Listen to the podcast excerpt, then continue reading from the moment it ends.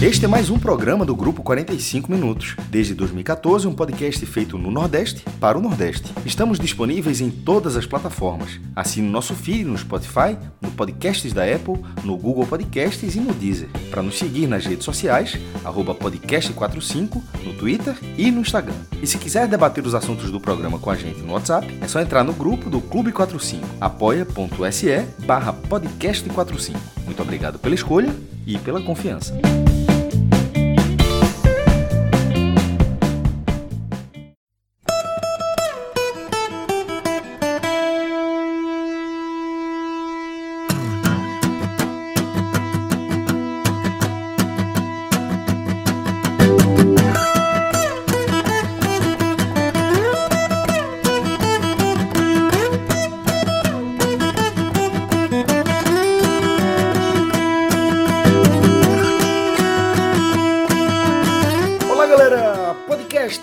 Podcast 45 minutos, começando sua edição número 596. Aí, essa altura você já sabe, né?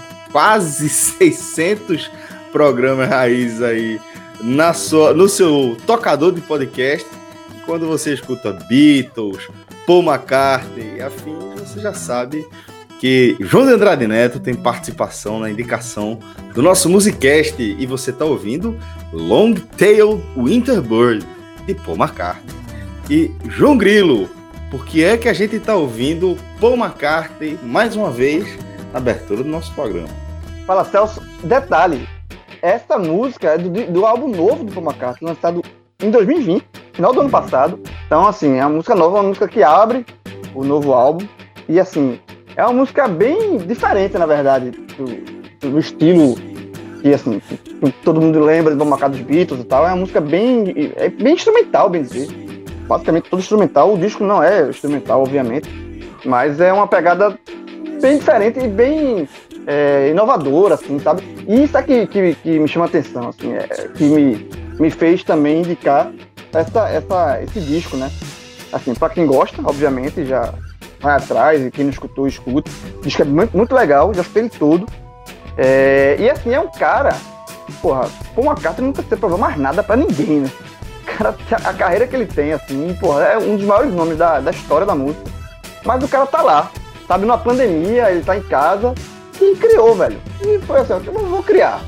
Vou criar aqui um, um novo disco, uma nova batida. E assim, eu acho isso fantástico, assim, a, a, ele não perdeu a veia criativa, né? Não, Ele poderia ser aquele, e como acontece com tantos outros casos de artistas, né? Que ele é, tem a carreira e deita em berço esplêndido e vai só administrar tudo que a carreira dele construiu, assim. E ele não. E Paul McCartney é um cara que está sempre lançando disco, sempre é, colocando coisa nova pra gente escutar. Tá? Então, assim, eu acho o disco é bem legal, repito, é bem legal. Essa, é, o disco já me ganhou na primeira faixa, que é justamente essa que, que a gente abriu o programa. É uma faixa ah, que você, é, como eu falei, instrumental, e você vai escutando ela, e é uma música que vai pegando você, sabe? Eu escutando ela, eu escutei ela, no, inclusive, dirigindo o. É, e voltei a escutar em casa, com mais calma. O disco é muito bom, então vale a indicação aí do novo disco de Paul McCartney. A capa já é legal, né? A capa do, do disco é um, uma pedra de dominó, com o número 3, que é o nome do disco. Então, assim, vale demais. Assim, para quem diz que eu só, é só indico coisa velha, coisa antiga, coisa já de 30, 40 anos atrás. Aí tu vai, indicar indicando- coisa, aí tu vai indicar uma coisa nova de, De de uma paixão antiga. Exatamente, mas é, mas é um disco novo com uma pegada completamente nova. Então, assim, vale demais essa, esse, é, essa- esse experimento aí. O próprio Paul se permitiu fazer experimentos nas- na- no disco, nas músicas e tal. Então, vale a pena escutar. É, é um artista da antigo, mas lançando coisa nova. Então, é muito bom. Muito bom que a gente tenha artistas que são é, referências para muita gente e que esses artistas continuem lançando produtos novos. Eu acho muito massa isso. É, No Brasil tem, né? Gilberto Gil, de vez em quando lança coisa nova, o próprio Caetano.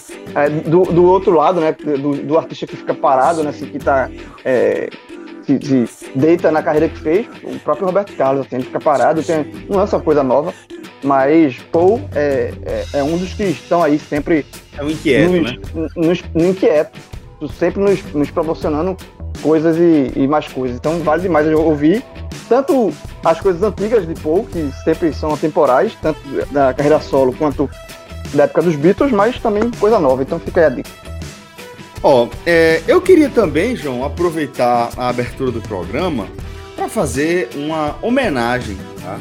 a um dos nossos apoiadores, a um dos nossos ouvintes, um cara muito querido lá do nosso clube 45, tô falando de JP da Silva, que é, passou por, por uma, uma dessa, dessas grandes provações que a vida da gente acaba impondo. No caso dele, inserido nesse contexto da Covid-19, é, e ele passou um susto danado, passou um perrengue, acabou sendo internado, precisou de tratamento intensivo mesmo, precisou ir para UTI a mãe também.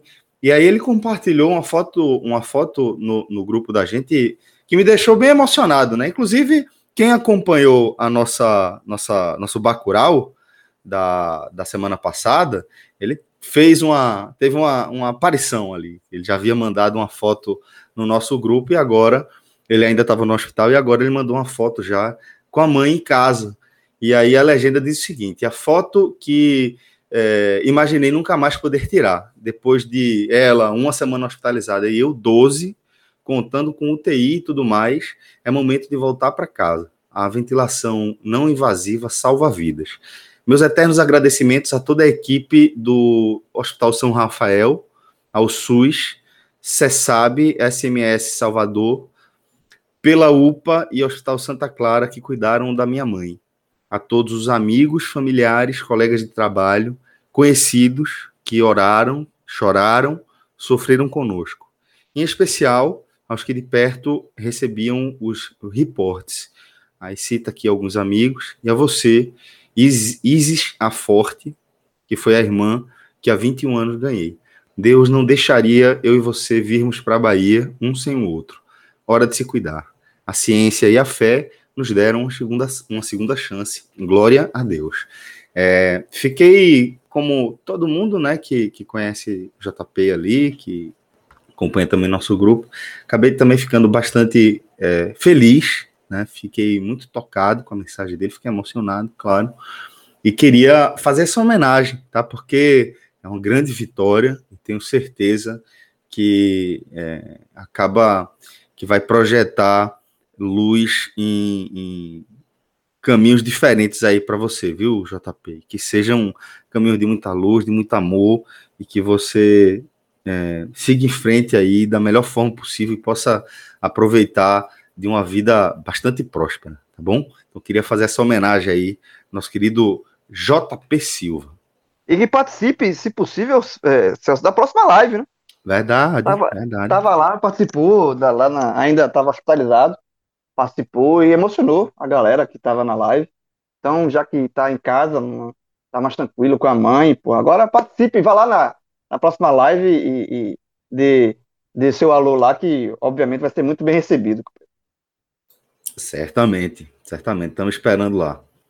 Bom, então já fica aí o convite, tá? Não só para JP participar, mas para toda a nossa audiência, todo o nosso público aí participar da nossa live que esta semana vai rolar na quarta-feira, Tá? Normalmente a gente está fazendo as nossas lives nas quintas, só que esta semana aqui, especificamente, a gente vai, vai gravar na quarta-feira, já que nesta quarta-feira a gente vai ter o fechamento da rodada, né? Depois da realização de confrontos bem importantes para os contextos aqui que a gente que a gente analisa dos clubes que Celso, estão no nosso radar. Fala, maestro. Sendo pelo horário da live, é, se for depois da rodada, ok se inventar de começar antes de terminar a rodada, tem uma chance de eu fazer um post ao vivo. Porque eu faço o post da rodada. Se a live começar antes da rodada acabar, eu vou estar dentro da live com a janela aberta fazendo blog.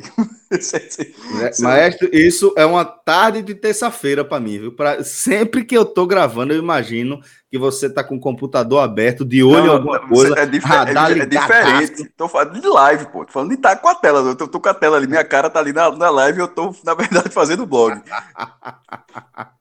entendi, entendi, entendi. Não, tudo bem, é verdade. É, isso aí tem uma diferença. Na live ali é bronca. Mas já fica a dica aí, porque realmente vai ser bem em cima. Esse é o objetivo dessa antecipação do programa desta semana, né? Para a gente ter uma análise quente ali, é, logo após os, os acontecimentos, fechamento dessa rodada. Então vai ser bastante importante, tá? Então já fica o convite, já fica avisado, já se programe. Nosso Bacural dessa semana vai ser na quarta-feira.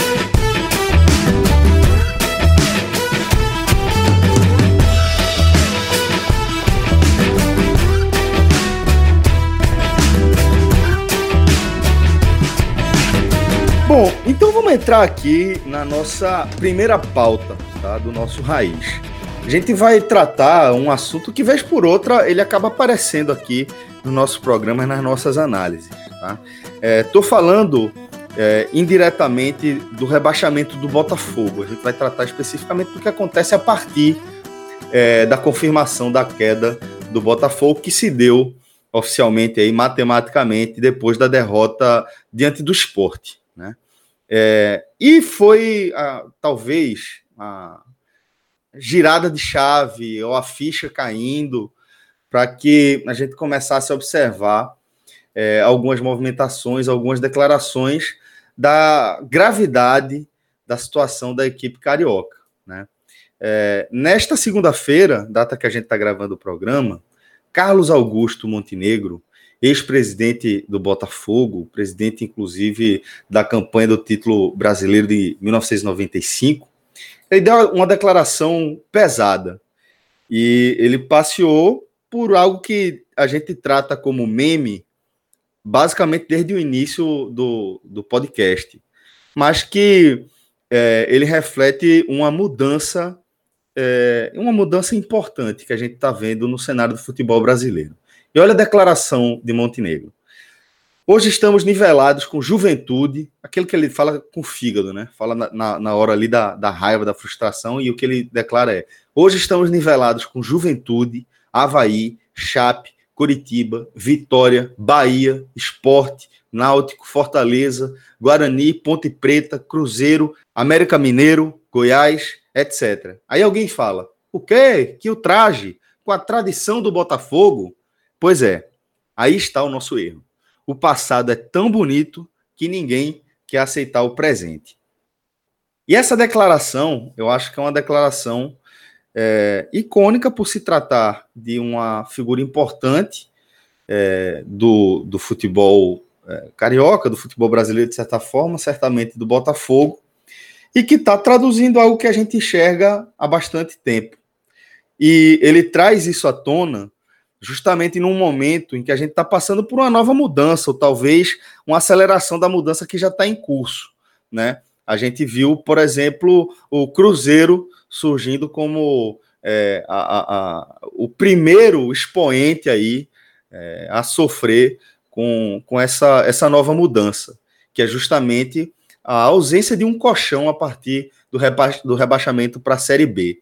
Então a gente está vendo o Cruzeiro não conseguindo subir, voltar para a Série A, é, e o Botafogo agora caindo, sem perspectiva de retorno, é, com um futuro bastante incerto.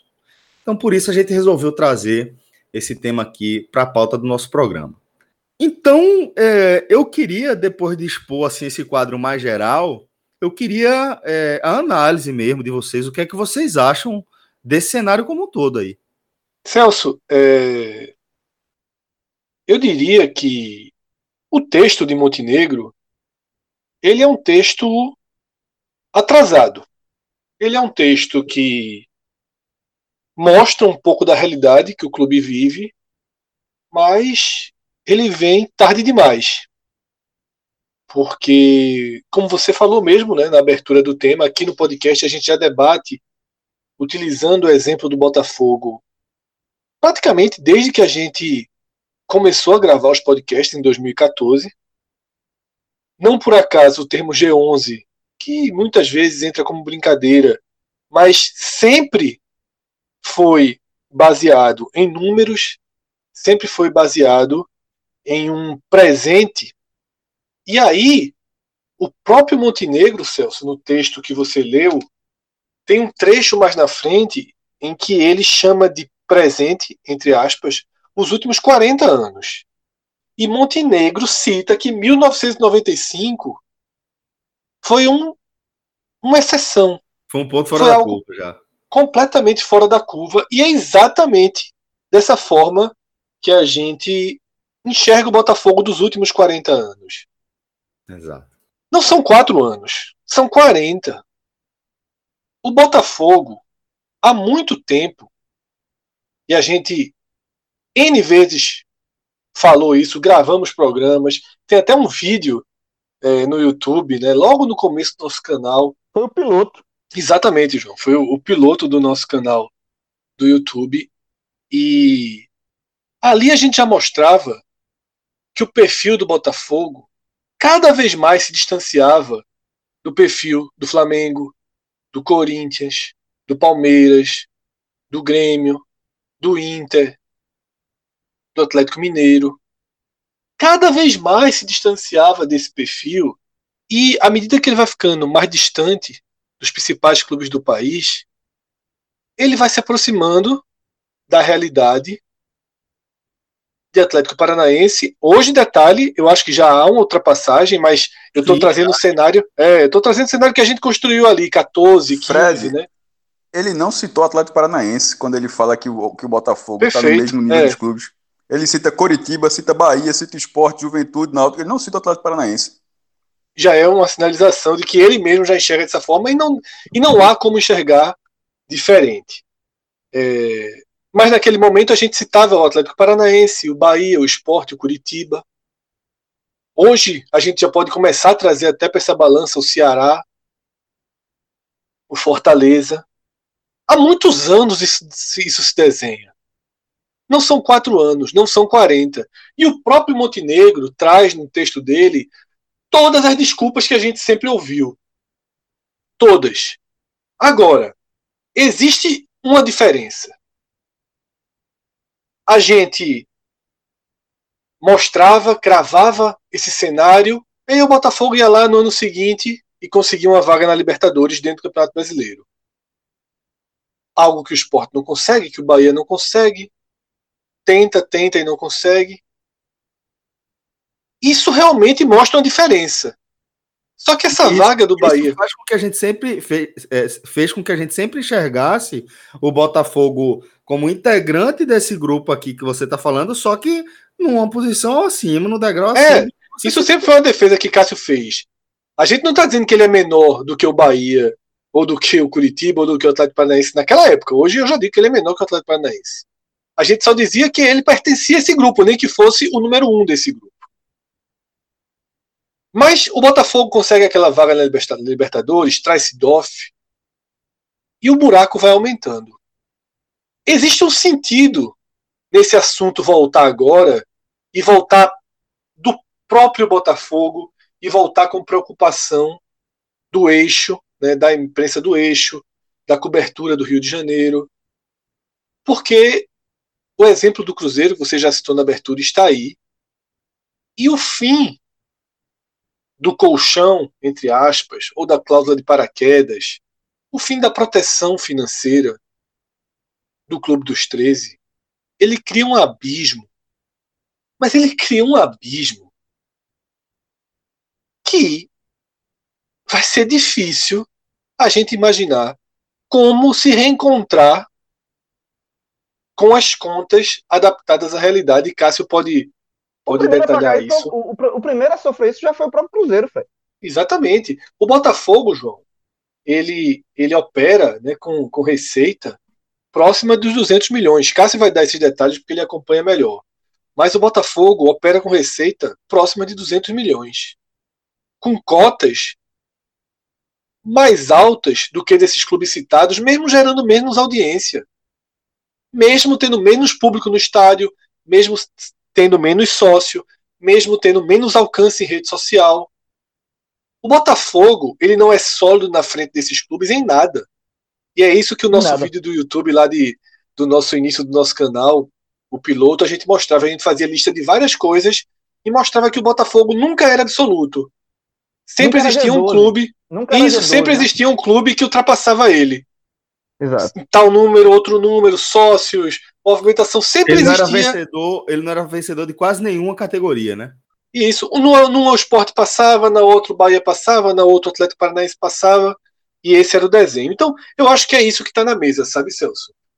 O despertar, o despertar do eixo, o despertar de parte do próprio Botafogo, ele vem porque agora não existe brecha, atalho para contornar. Né? E isso é muito grave. Eu acho que é daí que a gente entra nesse momento, que é um momento que assusta todos, mas tem no Botafogo um exemplo bem claro, bem didático. Maestro, é, quero que você traga a sua análise também, né? Porque é, é, aquilo, né? Quando eu falei lá, lá atrás que é como se a ficha tivesse caindo, é porque a gente não está falando de um processo que começou depois da derrota para o esporte, né? A gente está falando de um processo aí de décadas, por exemplo, que é o, que a gente está tomando aqui como parâmetro. Então, como parâmetro. Então, queria que você é, fizesse uma análise agora atualizada desse cenário, inclusive a partir do que o Fred citou agora, que é, como esse clube vai se viabilizar sem essa, essa cláusula. A palavra que Montenegro utilizou sobre 95 foi espasmo, só para deixar bem de forma precisa, que é nesse contexto mesma coisa que a sessão, mas foi 95 foi um espasmo. O presidente do Botafogo, ex-presidente do Botafogo dizendo isso. É, assim, eu acho que mesmo com essa entrevista, primeiro, eu acho que mesmo com essa entrevista, eu diria que a maioria da, da imprensa ali do, do, do Sudeste, sobretudo ali do Rio de Janeiro e tal, vai sustentar uma visão do Botafogo, mesmo com o ex-presidente dizendo isso tudo, é, com a leitura tão parece Sara do BBB lendo o jogo lá dentro, assim, para quem para quem está acompanhando o Big Brother, assim, simplesmente viu, falou tudo. Só que a gente aqui já falava há muito tempo, talvez porque está ali naquele, acha tão parecido e, e, o, e, o, Botafogo, o próprio Botafogo não se achava, muita, muitas pessoas também não, e eu acho que muitas continuarão sem achar. Mas os números gritam assim: é, o Botafogo vai brigar, ele pode subir de, de, de primeira porque acontece. O esporte quebrado subir de primeira, sem cota. O CSA quase faz isso. O CSA quase faz isso, mas, é, mas eu digo em relação aos cotistas, porque é um perfil diferente. É, o esporte, que teria a cota, como vinha tendo há duas décadas, não teve na Série B e subiu como vice-campeão na Série B. Então o Botafogo, o Cruzeiro não conseguiu, mas está mais com um perfil de dívida muito maior. Mas o esporte estava quebrado e conseguiu. E sendo um. Já que a gente fala tanto que, que, que o Botafogo está mais perto do esporte do que mais perto do Cruzeiro, então tra, tratando o Botafogo para o esporte, então o Botafogo pode repetir o que o esporte fez. Mas isso não muda a dificuldade do clube, porque uma hora essa conta ia chegar. É perto de um bilhão de reais a, é, a dívida. É, o, a, a, receita, a Receita 2020 vai sair só até 30 de abril, que é o prazo limite para a divulgação dos, dos, demonstrativos financeiros, mas a de 2019, se não me engano, foi 185 milhões. Até li a matéria de Rodrigo Capello da, do, do, Globo Esporte, que a última receita tinha sido 185 milhões, é, 11 milhões a mais é, do que o que o Bahia projetava recorde. Acabou não sendo por causa da pandemia, mas eu acho que o Bahia era 174, estou falando de cabeça aqui. Era, sei que era mais de 170, mas eu não sei, eu, lembro, não estou lembrando de forma precisa. Mas assim, um pouco mais do que o Bahia, ou seja, se um tem 185, o outro tem 170, no futebol isso é empate. Isso é, é, é empate sem mais de eu. É, não são esses 15 milhões e 12 meses que vão dizer que um clube tem, dentro de uma escala desse tamanho, se é um que tem um milhão de receita, eu tenho 16 milhões, aí, uma, aí é obviamente diferente. Estou falando numa escala desse tamanho, onde um é 185, outro é 170 e pouco, é empate. E isso já era alguns anos. Essa outra, e, a tendência é que essa ultrapassagem aconteça. É até injusto caso o Bahia fique na primeira divisão e o Botafogo na segunda comparar, porque é óbvio que a, receita do Bahia será maior do que a do Botafogo. Mas os dois numa mesma divisão, em breve a tendência é passar, porque existe uma coisa chamada engajamento. E, e o engajamento do Bahia é maior do que, do, do que o do Botafogo. Eu tô, eu tô falando do Bahia porque foi, seria a receita recorde do Nordeste. Esse, é, é, essa foi a base da, dessa comparação. O engajamento do Bahia é maior. O pay-per-view do Botafogo é um pay-per-view interessante. Até nessa mesma matéria de capelo teria sido de 21 milhões de reais da última vez que teve essa conta. Não sei se já foi com o novo formato do pay-per-view, porque aí é muito importante. Porque se foi 20 milhões do cálculo antigo, a, a, que era baseado em pesquisas e tal, aí pô, ia, ia ser alto sempre. Mas sendo a base de assinante, eu diria que não foi. Que, que, possivelmente não foi, mas não, não, não, não tenho esse dado preciso. Mas qualquer forma, porque sendo 21 milhões com aquela base de cálculo antigo, que era uma pesquisa, uma parceria do Ibope com Datafolha, que pegava nas, nas capitais as pesquisas e a partir daquilo é, tra, tratava como algo proporcional na divisão da receita do pay-per-view. Aí a Globo começou, a Globo começou a fazer aquela campanha de todo mundo dizer o seu time tentar massificar isso para ser uma coisa óbvia. Que é o que faz mais sentido, né? É, é o que vai, faz mais sentido. Não, é até estranho que não tenha sido, que nunca tenha sido assim. É, exatamente. Porque dava, porque dava para, dava para ter, dava para ser assim. Há alguns anos, há alguns anos existem a tecnologia suficiente para que fosse dessa forma. Mas é enfim, quase um voucher, maestro. É quase um voucher que aí a Globo usa para fazer a, a, a, sua, a sua proporção, né? Distribuir dentro do que ela está tendo de retorno na prática, né? Só que uma coisa é ela fazendo na TV aberta, uma coisa é ela fazendo na base de assinante, porque na TV aberta existe outra forma de mensurar, mas na parte de assinante, que é você tem como saber quem é que assina mais, enfim. É, faz diferença saber esse, esse, esse PPV do, do Bahia. Lembrando, o Bahia foi 21, do, Bahia, o do Botafogo foi 21, do Bahia foi 16.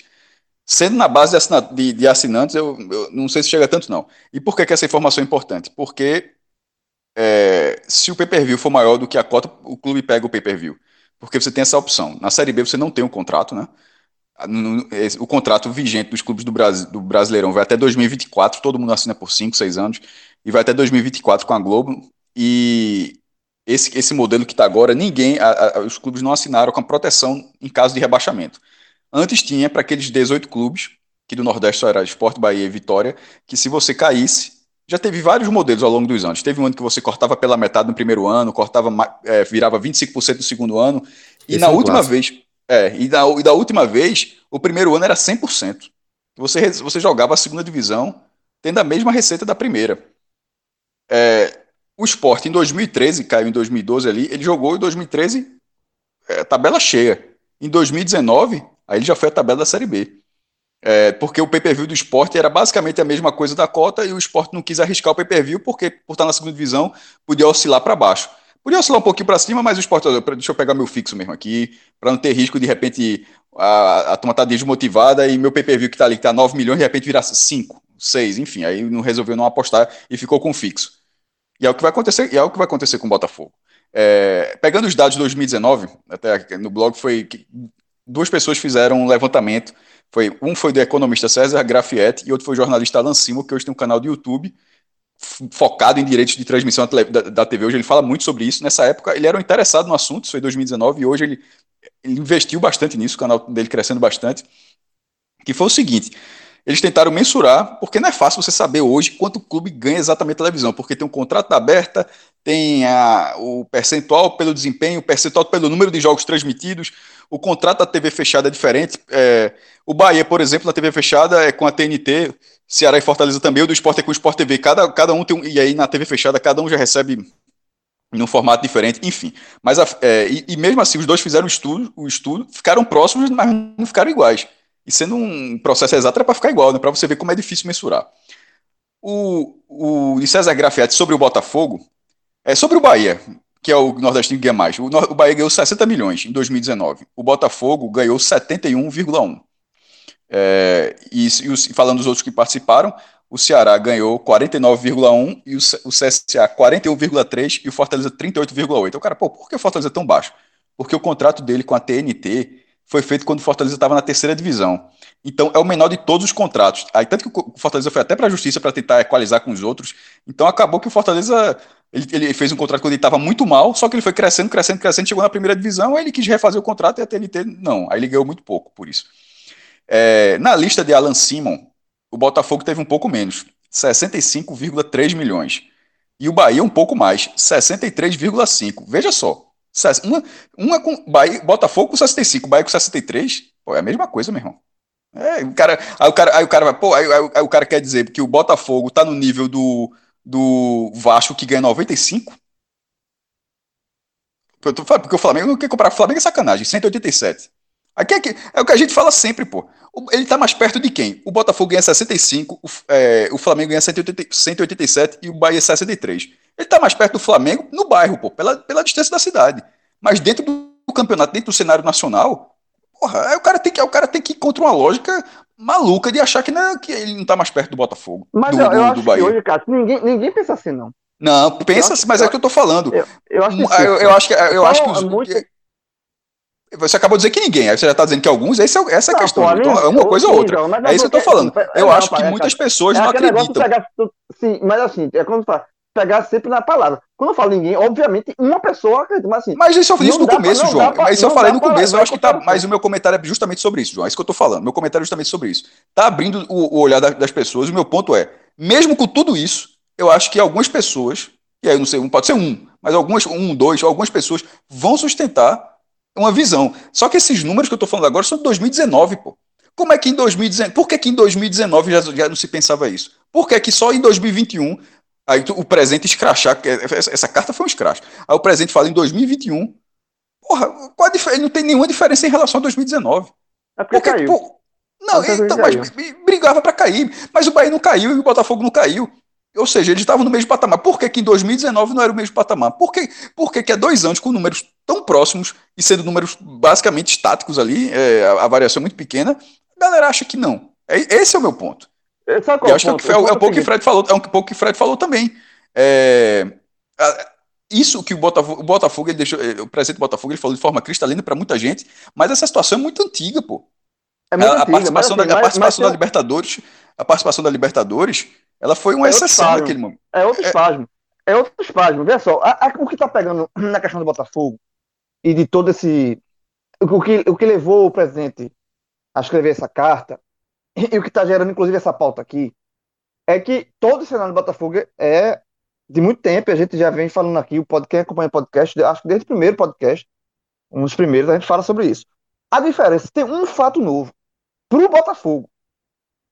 Não, pro, pro, pro- pro Botafogo é seguinte, é a queda o Botafogo cai pela primeira vez, tem a, a cláusula de paraquedas. Então, um clube do tamanho dos problemas que tem, da dívida que tem, da que não que já tem já tinha tudo isso de você tem é, é, pouco engajamento, uma torcida envelhecida, um, um clube que não é G12 em vários aspectos. A gente vem falando isso há muito tempo. Esse clube agora ele cai e pela primeira vez ele cai com uma receita de- ele vai- ou ele ganha o pay-per-view, né? Ele vai ele tem a opção de ganhar pelo pay-per-view, ou a cota da Série B, que é 8 milhões. Tem Então, o fator assim, Cruzeiro, João. Ele- o Botafogo tá assustado com o Cruzeiro. e, tá, e tá assustado com o buraco dele. O Cruzeiro Mas é o, um- esse buraco espelho. do Botafogo, em 2019 ele já devia 800 milhões. Há Eu 10 sei, anos o é Botafogo o já devia ser. O Botafogo, eu não conheço o Botafogo. Sem o Botafogo dever centenas ele vai- de milhões de reais. deveu ele sempre deveu centenas e sempre teve uma cota, assim, de 30, 40 milhões, 50. Agora, 60 milhões. Agora ele não tem. É isso que tá assustando. Porque, sinceramente, eu vejo o Botafogo na assistiu a transmissão do Botafogo Esporte? eu- Na transmissão foi Botafogo- dito que os, que os caras iam ter uma folha de 1 milhão e meio, 2 milhões de reais na segunda divisão, pô. eu vejo o Botafogo, eu vejo o Botafogo na Série B como figurante de Série B para 2021. Nesse momento, nesse momento, eu não vejo quando o Cruzeiro caiu, por mais dívidas que tivesse, por mais no, o tudo de problema que tem, a quantidade de problema que tem, pelo tamanho do Cruzeiro, por engajamento, por tamanho de torcida, por tudo, pelo tamanho do clube em si, quando ele caiu, existia aquele negócio, como, é que vai ser o Cruzeiro na Série B? Justamente por conta da. Não tinha paraquedas. Mas o Cruzeiro era apontado como favorito para subir. Agora, o Botafogo, se, alguém levantar e levar, assim, o Botafogo é um dos favoritos para subir, neste, falando neste momento, talvez o Botafogo faça um time de garoto, time mesclado e embale e comece, ganha o Campeonato Carioca, aí muda de figura. Aí vai na Série B, ok. Mas neste momento, se alguém apontar o Botafogo como candidato a acesso, estará caindo, recaindo justamente no mesmo erro, de olhar o pass que é o erro que o presidente falou, de olhar o passado do Botafogo, e um passado muito mais distante, e não olhar o presente. Porque o presente do Botafogo é de, fazer, é, é de, um- é disputar uma Série B de meio tabela ou, ou pior. Porque João, a quando eu falei B, agora a da B, Folha- o ano que vem se desenha uma Série B bem difícil, bem complicado, porque vai ter o Cruzeiro de novo, né? Tem times que estão caindo, Curitiba, que sempre Curitiba, é, o Goiás, é, possivelmente caia. Qualquer um dos quatro que estão disputando esse- essa última vaga aí, é, quem cair é, é forte. Tem, tem- os times que ficaram, Ponte Preta, sabe? O Vitória. Então, assim, eu não vejo, não tem como você ver o Botafogo hoje como favorito. Eu acho que o Botafogo, esse é um, eu temor, é, é um encolhimento do Botafogo ficar na Série B passar a, ficar na série, B, na série B durante algum tempo. Ou, ou cair para a Série C. João, deixa eu só retomar meu, meu comentário, que acabou eh, entrando também. Só quero eh, ir falando dessa folha, já retomando esse ponto que você disse. É, essa, essa, é, esse, esse, choque de realidade, ele é mais ou menos. Quando eu falei essa questão da folha, quando você estava dando comentário, não era uma crítica à transmissão, não, caso alguém tenha entendido. A transmissão estava passando informação do clube, assim. Então, assim, tava, a minha crítica é ao clube. Eu disse, como é que o Botafogo, nessa situação, sabendo, porque não, tem, não vai ter mudança, se não teve com o Cruzeiro, não vai ter com o Botafogo, como é que o Botafogo pode achar que vai ter uma folha de um milhão e meio, dois milhões de reais, assim, é, ou até mais, assim, é meio difícil. Aí o cara fala, a do esporte foi quanto? Veja, é, é uma conta que só não vai chegar se o esporte não for rebaixado agora em 2020.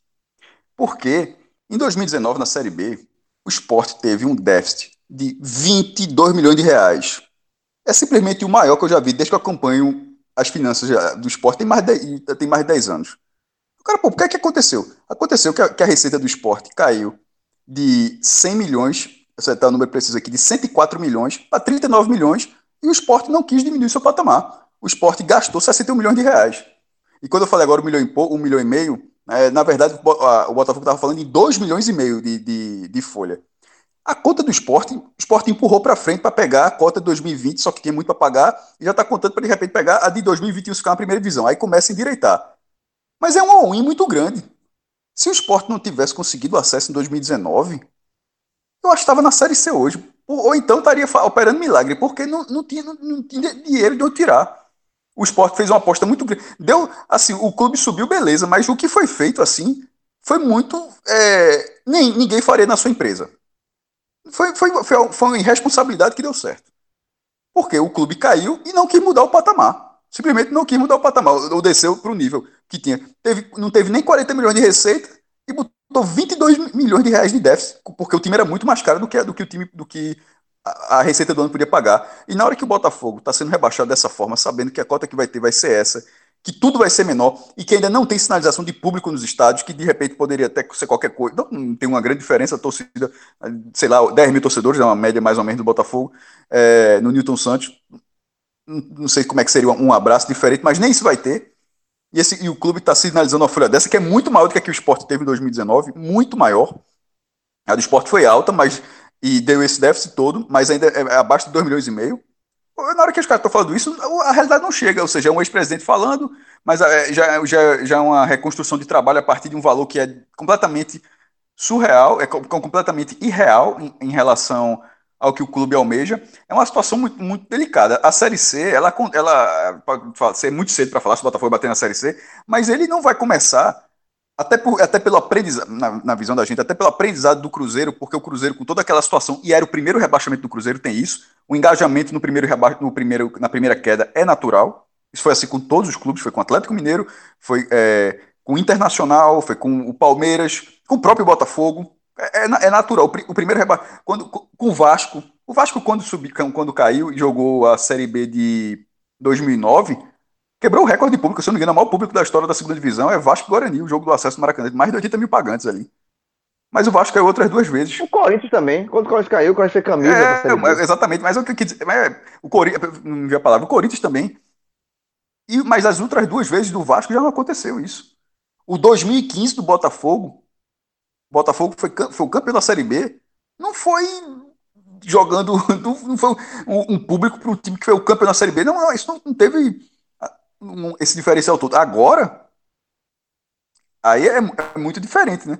Então, assim, o Botafogo ele entrou num buraco, ele está num buraco muito, muito grande, estava batendo na trave, aconteceu de cair na hora que tem uma virada no jogo, na hora do que o tabuleiro se mexe bastante em relação à definição das receitas. Então é uma situação muito, muito grave. Essa, essa aí está tentando virar SA, SA um tempão. Pô, se virar SA nessa situação, fica muito claro que, que a galera vai estar tá assumindo a preço de banana, né? Porque o cara, os, todos os investidores que chegaram agora na pior situação da história do clube, assim, é meio que fica, pode até passar uma imagem como se estivesse vendo a melhor hora para entrar, pô, já que o time está lá, está afundado e tal, é, em vez de ser um momento positivo para querer crescer ainda mais, é simplesmente pegar um clube que está desvalorizado. Isso se acontecer, porque o ano de 2020 todinho foi o SA sendo empurrado, empurrado, empurrado, e efetivamente, é, é, é efetivamente não Não é o, o a grande mudança ainda do, do Botafogo de forma é, funcional. A, essa, essa, essa, essa transformação, essa possível transformação. O Botafogo vai entrar para disputar. Ele pode subir o acesso porque na Série B tem muito time ruim também. É, é, uma, é algo que faz parte do campeonato. Mas, de forma é, em relação à estrutura, a Série B que ele tende a pegar, que tende a ser uma das com o maior número de clubes com títulos nacionais da história. Pode ser até seis, né? Seis, né? É, exatamente. Seis, né? A tendência é que, então, tem, já, que tem, já, tem, já tem cinco garantidos, né? Cinco garantidos. Não, não. É o próprio, não. próprio Botafogo, é, Cruzeiro, Guarani. Possivelmente é... Coritiba, quatro. Aí o quinto deve ser justamente. Sim, Curitiba. É, é. E, aí o quinto pode ser Bahia, Esporte ou Vasco. É, ou pode, pode, chegar a seis se o Goiás subir mais e cair dois desses três. Dois de entre Vasco, Esporte e Bahia. Então a tendência é que tenha cinco campeões brasileiros da primeira divisão é, ou até seis, mas mais difícil. Tem o Juventude, campeão da Copa do Brasil. Eu achei muito curioso quando o presidente do Botafogo falou assim, em nível de Juventude. Juventude, tudo bem, foi bater na quarta divisão e está subindo agora. Pô, o Juventude ganhou a Copa do Brasil em cima do Botafogo depois de 95. assim, a maior 99. chance que o Botafogo, é, a maior chance que o Botafogo teve de ganhar um outro título nacional foi contra o Juventude no Maracanã. Precisava fazer um gol, 1x0, que tem um gol qualificado, perdeu 2x1 ainda, e na volta fez 0x0 com o maior público da história da Copa do Brasil, 100 mil pagantes. É, enfim, e, e vai, o Botafogo vai disputar a Série B sem o perfil do Cruzeiro. E isso é muito pesado. Não foi assim nas outras duas vezes que ele competiu. Em 2003, quando subiu, como subiu, quando subiu como vice-campeão, e 2015, quando subiu como campeão. Para 2021, meu amigo, é, eu acho que é o Botafogo mais perto de tudo aquilo que a gente já falava há algum tempo, de toda a tradição, que é um dos clubes mais tradicionais do mundo, para a FIFA, se eu não me engano, foi o segundo maior brasileiro. Ficou atrás, do, ficou atrás, ficou na, atrás só do Santos, naquela lista dos clubes do século. Do, dos clubes do século. Só entre, ficou entre os 10 do mundo e o segundo do Brasil. Então, assim, ninguém questiona a história. É um time que dividiu dois, títulos mundiais do Brasil, os dois primeiros, metade era do Santos, metade era, metade era do Botafogo. Teve campeões mundiais também na, na, na, na seleção de 70. Então, assim, nada, nada disso se questiona. Mas e todas as frases de, de Carlos Augusto Montenegro, que me chamou a atenção foi que o período que ele falou. É coisa de 40 anos, pô. E eu já tinha dito outras vezes. Quando o Botafogo foi campeão carioca em 1989, ele estava quebrando um jejum de 21 anos sem ser campeão carioca, pô. Em 89. Pra, pra, ou seja, ele tinha 20 anos ali que não acontecia nada. Aí ganhou o Campeonato Carioca, aí vai até ali 95, ganhou o Brasileiro, ainda tem, tem o Rio São Paulo em 98 e passa a, a descer o sarrafo. Ele não teve 10 anos de um, de um grande momento assim, de, de, de, de um, de uma, uma elite.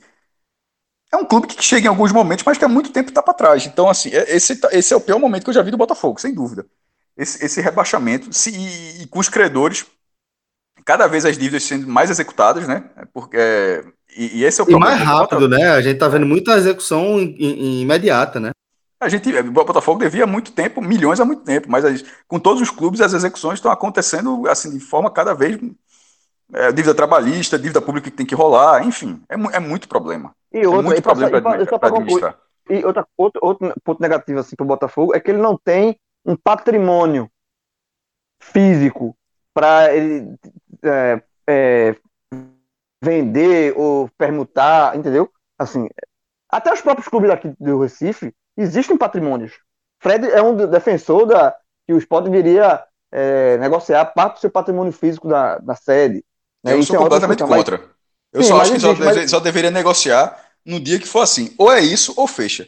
Porque fica claro. Que ninguém paga, mas, o Botafogo está devendo um bilhão e não paga, então por que, que eu vou vender o meu, negócio, o meu estado, meu Assim, não, eu, é, esse é, um, é outro debate. O que existe, o esporte tem um patrimônio físico, o Náutico tem um patrimônio físico, os clubes têm, daqui, tem, existe um patrimônio físico. Informação, é treinamento, atleta, informação, atleta, Náutico, Santo Esporte. O patrimônio de cada um, se você pegar toda a dívida de cada um e subtrair pelo patrimônio, os três clubes ficam superavitários. Certo? Se você pegar assim, quanto é que deve? Deve X. Quanto é teu patrimônio? Y. Subtrair X por Y, o saldo é positivo. Tanto no Náutico, quanto no Esporte, quanto no Santa Cruz. É, os, os, outros, outros clubes também têm. O Atlético Mineiro tem um, negociou um, um terreno, tem um shopping né, que ele construiu. E tem. Então, assim, é, o América Mineiro está fazendo muita, muita receita com, com a Arena Independência. Então, assim, os clubes existem patrimônios físicos que se der tudo errado, você pode, pode negociar, né? Náutico quando estava na arena, a última reserva, né? É, o último é, tiro. O, o é Náutico como, tinha aquela é, coisa, o Náutico foi arena, aquele... o Náutico tinha na história da, da, das aflitos que ia, podia é, virar um shopping ali, não, não virou, mas assim, tinha esse último tiro. O Botafogo não tem esse tiro. O é Botafogo é nem isso tem. torto, João. É aquele paralelo torto que a gente faz de vez em quando quando mistura ó, estado, país, prefeitura, ou no caso aí um clube de futebol com nossa casa, né? Com a economia, com as finanças da nossa casa. Mas é aí serve, né, para fazer esse, esse paralelo, né? Que a última coisa que você se desfaz são os seus bens, né? Você vai tentando pagar, vai tomando empréstimo, vai empurrando a dívida. Exatamente, por isso que eu sou contra a visão de, de Fred. Então, assim, você, só no dia de só, meu irmão, não tem mais de onde tirar, não. Vai fechar agora. Vai fechar, é. então tem que vender. Então vende.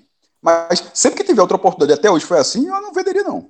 Não, eu, eu minha, só para não, não, não me alongar muito nesse assunto, mas é, primeiro, eu não venderia todo o patrimônio mas eu acho que alguns clubes, né, como no caso o Sport, que foi o que eu citei de forma mais, mais direta, é, dependendo do cenário de se viabilizar enquanto clube, porque o esporte flerta com esse cenário. Tá? Um eventual rebaixamento, por exemplo, deixa o esporte numa situação pior do que em 2019. O caso eu trouxe aqui que o esporte teve um, um, um rombo de 20 milhões, né, o preço do acesso, em 2019. Se ele cai de novo, é um clube com menos dinheiro, mais dívidas e menos, menos capacidade, menos, menos capacidade até de, de, chegar ao final do ano Ou seja, devendo é um 20 milhões. Aposta, é. é um clube que faz aposta todos os anos. É, assim, a situação é tão difícil que eu, que eu, que eu não consigo entender. É, nem que eu não consigo entender. A situação é tão difícil que eu considero que abrir mão de uma quadra de vôlei, abrir mão de um campo de treino que, não, que ninguém treina, certo? Para reequilibrar o clube dentro de uma temporada pode ser muito mais é, um escudo muito maior de proteção. Pode dar um alicerce muito maior de proteção do que você esperar o clube definhar, chegar na terceira divisão, para daí começar a pensar em queimar os cartuchos. Porque hoje, sabe, um Adrielson vale muito mais que uma quadra de hockey. Sabe? Um, um, um Everton, né, que começa a surgir, que pode dar certo, vale muito mais do que aquele campo que tem atrás da ilha, que só se viu para o esporte passar por um constrangimento nacional de ter colocado é para quando é futebol feminino tirar. É para quando o Genil tá treinando o esporte, aquele campo. Nem lá. mais, Celso, nem mais. Aquilo ali não é usado mais pelo profissional há muitos anos. Há muitos anos. Não tem nem mais corte de grama com o mesmo, com a mesma qualidade do profissional.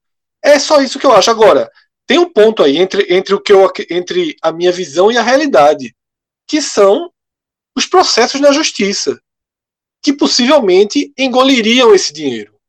Então você ainda tem esse obstáculo pelo meio do caminho que dificulta o uso, exatamente. que dificulta o uso no presente. Exato. Isso só permitiria o uso no, no caos total, que é realmente quebrou o clube, acabou, vende tudo, paga as dívidas e vê o que sobra. Para continuar. Fred, Deixa, deixa eu fazer o seguinte. Eu acho que a gente é, foi para um debate que eu acho interessante, esse que a gente acabou de ter, mas eu acho que ele já é um passo lá na frente. Acho que a gente já estava vendo, ó, se tudo der errado, o que é que faz? Pergunta ele é, o, é, a porta para quebrar, né? Exato, exato. A pergunta que eu queria fazer para vocês aqui é o seguinte: é, a gente está, inclusive, tomando o Botafogo aqui como referência para os clubes que estão mais no nosso radar. Né? A gente está considerando desde sempre, desde que a gente é, começou aqui o 45 minutos, a gente considera que o Botafogo é um clube do nosso patamar, a gente sempre analisa ele dentro do nervosão, é sempre assim. Então, é, a gente tem o Botafogo ali como uma referência, como um clube que, dentro desse patamar, consegue se destacar, certo? Tendo isso em vista e enxergando o que está acontecendo com o Botafogo hoje e que poderia ou pode vir a acontecer ainda com qualquer, com o esporte, com o Bahia, com o Fortaleza, com o Ceará, mas não. O que é que os clubes daqui eles precisam fazer para evitar esse presente do Botafogo e o futuro próximo do Botafogo? E aí eu entendo que é, a gente está falando de realidades distintas. Que a realidade do Botafogo é diferente da realidade de esporte, de Fortaleza, de Bahia, no caso aqui, e que mesmo esses três clubes, e colocando o Ceará nesse pacote também, eles têm realidades distintas. Mas, em linhas gerais, o que é que a gente pode pegar aqui de exemplo que serve para todos os quatro clubes aqui que a gente está analisando nesse momento, para é, evitar um, uma situação de calamidade como a que a gente vê do Botafogo?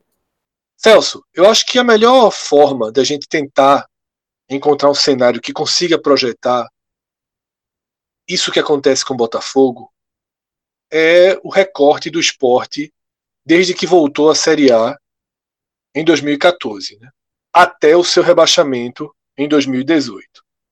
Aqueles quatro anos, eles de certa forma podem é, ser uma pequena projeção do que foram os 40 anos do Botafogo citados por Montenegro. O esporte ele volta para a Série A, ele consegue em dois, três anos se reequilibrar financeiramente, já era um clube com uma estrutura boa, consegue investir nessa estrutura, qualificar essa estrutura e dar sinais de que mudaria de degrau no futebol nacional. O esporte começa a trazer jogadores de 300 ou mais do que isso, 300 mil ou mais do que isso. O esporte passa a fazer compras milionárias, como a de Rogério, como a de Lênis, a de André, o esporte passa a ter ações que conseguem furar a bolha, ações de marketing, ações afirmativas, a ponto de que você, eu sempre dou esse exemplo, de que você vai começar o Campeonato Brasileiro e numa mesa do Sport TV, que dividia os 20 times em quatro grupos de cinco, se colocava o esporte no segundo grupo um grupo de clubes que entram brigando pela Libertadores. Essa chave que o esporte parecia ter virado, ela trazia por trás um processo corrosivo nas finanças do clube. E a gestão de Arnaldo Barros ela traz essas duas faces né, de um crescimento que não era sustentável e que termina no hecatombe. Desde que a gente viu isso acontecer com o esporte, Celso, a gente passou a utilizar o exemplo do esporte no começo do processo né, de solidificação financeira e crescimento do Bahia, do Ceará, do Fortaleza, mesmo que todos eles por caminhos diferentes. Não são times, não é porque são do Nordeste que eles traçam o mesmo plano. Longe disso, cada um tem sua história, cada um tem sua, seus presidentes, suas visões, suas formas de buscar sua evolução. Mas a gente sempre trouxe o cuidado, porque a gente viu de perto. A gente viu de perto e a gente chegou a dizer, por exemplo, o caso André. Um clube como o Palmeiras, ele pode ter um Lucas Lima como reserva do reserva do reserva. Um clube como o Flamengo pode ter um jogador de 400, 500 mil dando volta ao redor do campo. Isso é nada para o Flamengo. Isso é o, uma segunda-feira para o Flamengo. Isso é normal. O esporte ele pode até ter um jogador de 300, 400 mil. Mas se esse jogador não estiver fazendo a diferença, a conta não fecha. Esse é um dos exemplos. Depois de um ano difícil, se você não segura um pouco e dá um passo atrás, se você faz investimentos ainda mais arriscados tentando uma Libertadores, como o Sport fez, e não consegue, a conta não fecha. E da conta não fechar, de tanto a conta não fechar, tem uma hora que não tem mais conta, que o rombo engole o clube. Foi isso que aconteceu no esporte. E, de certa forma, isso simula os 40 anos do Botafogo. São quatro anos do esporte que simulam 40 do Botafogo. O que são esses 40 anos do Botafogo? Uma tentativa desesperada ano após ano, de sustentar uma imagem, de se situar num degrau do qual ele não pertence. O Botafogo investiu muito, gastou muito dinheiro, dinheiro que nunca teve, para fingir que era rival do Flamengo em condições de igualdade. para fingir que entra no brasileiro pensando em título. Para fingir que entra na Copa do Brasil pensando em título. Fred, aquela conversa, o Campeonato Brasileiro tem 12 candidatos. Meu irmão, é uma das coisas mais. É, 12 candidatos ao título. É, um, é uma frase feita assim que eu acho que o cara já perde um ponto. O jornalista já perde um ponto quando solta essa, meu irmão. Isso. E aí, Cássio, esse tipo de, de proteção, esse tipo de construção acabou com o Botafogo. Acabou com o Botafogo.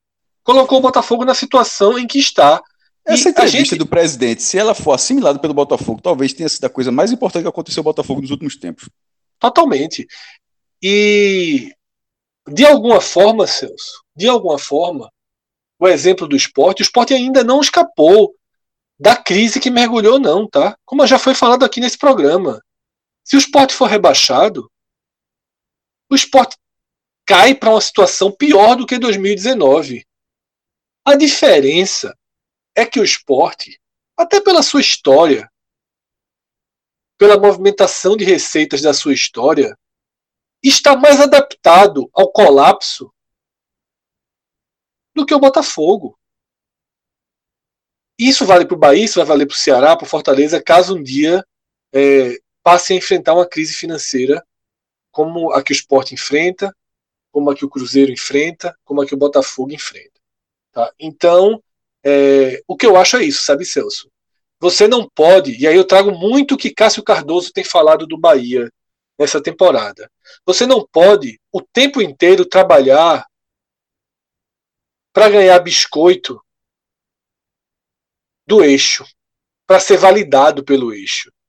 O esporte focou anos do seu trabalho em ter validação do eixo. O Bahia fez isso em 2020. Procura o tempo todo validação do eixo. Com Rodriguinho, com N outras questões, com Mano Menezes. Veja o absurdo, Mano Menezes. Sabe? É... Então, é, a gente não sabe, a gente não conhece. Aparentemente, o Bahia sinaliza problemas financeiros, mas depois de uma temporada com portões fechados, né, com queda de receita brutal, eu não sou capaz de pegar essas sinalizações de problemas financeiros do Bahia e considerar que existe um buraco, um processo corrosivo que a gente não enxerga. O Bahia tem uma transparência melhor que a do esporte, melhor do que a do esporte de 17, melhor do que a do esporte 18, melhor do que a do esporte 2021. Né? Os três outros clubes que a gente cita aqui, Bahia e os dois cearenses, eles têm um processo de, de transparência melhor. Então você sabe um pouco mais fácil o que está acontecendo. Agora, é preciso ter o alerta ligado.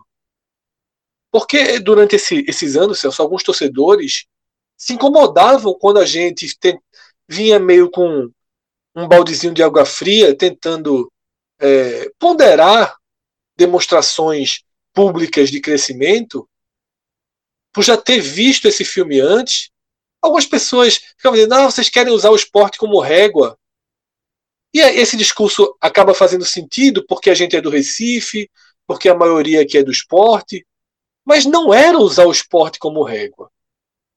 Era usar o exemplo mais próximo mais recente e mais compatível com a realidade dos outros clubes do Nordeste. Então, os erros o Bahia, do esporte... O Bahia, o Bahia é, previu 40 milhões de déficit por causa da pandemia, né? Não estava nessa previsão, mas Belitani chegou a dizer esse número, entre 30 e 40 milhões de déficit por causa da pandemia. Isso era o Bahia ficando na primeira divisão. Pensa nesse seguinte cenário deu tudo errado na, dentro daquela visão por causa da pandemia. Aí de repente você tem um déficit desse tamanho e de repente o Bahia vai para a segunda divisão. De, déficit significa que tem um negativo, que tem conta para pagar, que tem coisa para resolver. Aí o Bahia, que está há 3, 4 anos ganhando 60 milhões de televisão, vai ganhar 8. Vai ganhar 9 milhões ali, talvez com o pay-per-view. É óbvio que vai enfrentar um problema semelhante. A escala não precisa ser igual. Mas quando o Fred fala dessa régua, é, é simplesmente você ter um, um perfil de problema para você saber que é parecido com aquilo. E não achar que é uma coisa totalmente nova. Longos, Jogadores É mesmo, com contratos é- longos, como- caros. como é que isso não é situação parecido? Exatamente, João. Perfeito. Joga- Contratos jogadores- longos. Ou seja, a situação é parecida. A situação é parecida. Ela não vai ser. Não vai, ela- é, o, o Bahia, prova- provavelmente, por estar muito mais organizado, caso caia, se acontecer, se nesse cenário hipotético, eu acho que ele teria uma situação melhor do que a do Sport 2019, porque o Sport enta- já estava em colapso em 2018. Em 2019, assim, não, não deu um passo para frente, só subiu de divisão, mas não deu um passo para frente nesse termo financeiro. O Bahia talvez não seja tanto, mas é, é simplesmente Mas improvável que, que não tenha problemas É, semelhantes. muito Então, é improvável que não tenha problemas semelhantes, porque o É. perfil financeiro será semelhante. Será um time que estava ali é, 110, 120, 100, ou 105, 70, como se imaginava, e de repente vai cair para menos da metade. Porque o Bahia não terá, me, me surpreenderá muito, se o Bahia tiver na segunda divisão um orçamento de 100 milhões de reais. E na hora que você é um clube de 170 e cai para menos de 100, significa, bicho, porra, que é uma queda de, em alguns casos de 100%, como é que, de, desculpa, de 50%. Como é que não é, como, como é que não muda? Porque Na antes não era verdade, assim. Ah, O Bahia na segunda divisão não era assim. O Bahia era cota cheia. Se o Bahia, eventualmente, porque Fortaleza e Ceará já é um pouco diferente, porque eles já já estavam lá na segunda divisão sem a cota. Eu tô falando do Bahia porque o Bahia é, é ele nunca viveu dessa, nesse cenário específico. Só quando estava na terceira divisão, porque aí já não tinha cota da primeira divisão, era uma coisa com. Mas nesses, nesses, nesses últimos 10 anos, quando o Bahia participou da segunda divisão, era cota cheia. Agora, agora não seria. Seria a menor cota da história para um clube que foi fundador do Clube dos 13. O Bahia na é um dos, cara- era um dos três original, origi- Na- lista original. Na verdade, na verdade, é assim, é, essa não. é, o fim da cláusula de paraquedas ela compromete todos os clubes que foram rebaixados. Então, assim, principalmente os clubes que tiverem, que tiverem contrato, é o caso do Bahia, contratos jogadores caros mais longos, porque não se sustenta. Então, assim, todos os clubes, e aí talvez seja um- um- um- uma discussão, um debate para o próximo debate, na verdade, um debate mais para futuro, que é não voltar a cláusula de paraquedas 100%, mas dar um colchão Na Inglaterra que- existe. é, na Inglaterra existe. Para que os times que caiam, eles não tenham um impacto tão tão gigante. E isso vale. Não, não existe mais clube dos três assim. Não existe mais cotista, mas assim. Para qualquer clube que caísse, que qual- qualquer um que caia, seja o Cruzeiro, seja o Botafogo, seja o Sport, seja o Curitiba, seja o Náutico, seja qualquer um, para ele que eles tenham uma sustentação, porque fora isso, sem, sem essa cláusula, Sabe é por quê? E sabe, e nesse caso, uma- sabe por que um existe? Você está sempre é, é, flertando com risco. Se você fizer um contrato com um jogador um pouco mais caro, um contrato de dois anos, você está flertando com risco. Esse é o motivo. É, é o colchão é parte disso, porque ele trava completamente o, o ciclo administrativo. Porque como é que você pode projetar uma- um, um- contrato como em- você, você tem aquela receita, mas em caso de insucesso, futebol é esporte, pô. Você pode, mesmo como, como o Bahia. O Bahia montou, mon- montou o time para estar tá brigando para cair. Era um, era um time para tentar ir para Libertadores. Mesmo tendo esse déficit, é um time que está pagando, que tem uma folha altíssima. Ou seja, não era para estar ali, tem, era para estar. não era para estar atrás do esporte, por exemplo, mas isso é esporte, mas isso é esporte com E, né? É, é, é. É, Como é esporte, acontece de o esporte com todos os problemas está nesse momento que a gente gravou aqui um ponto na frente do Bahia, nesse formato. Mas sendo assim, como existe essa, essa variável é, óbvia do, da, da- desse, desse meio, faz com que de repente essa folha para o ano que vem esteja na segunda divisão. E de repente E ele se sustenta, não segura. não, não se- se- é como é que você vai fazer um contrato. E aí você, você vira um- uma bola de neve de, de, de problemas trabalhistas. Já simplesmente não Exatamente. Isso, isso funciona. com todo, mas isso com todos os clubes. Com qualquer, Nesse- com qualquer clube.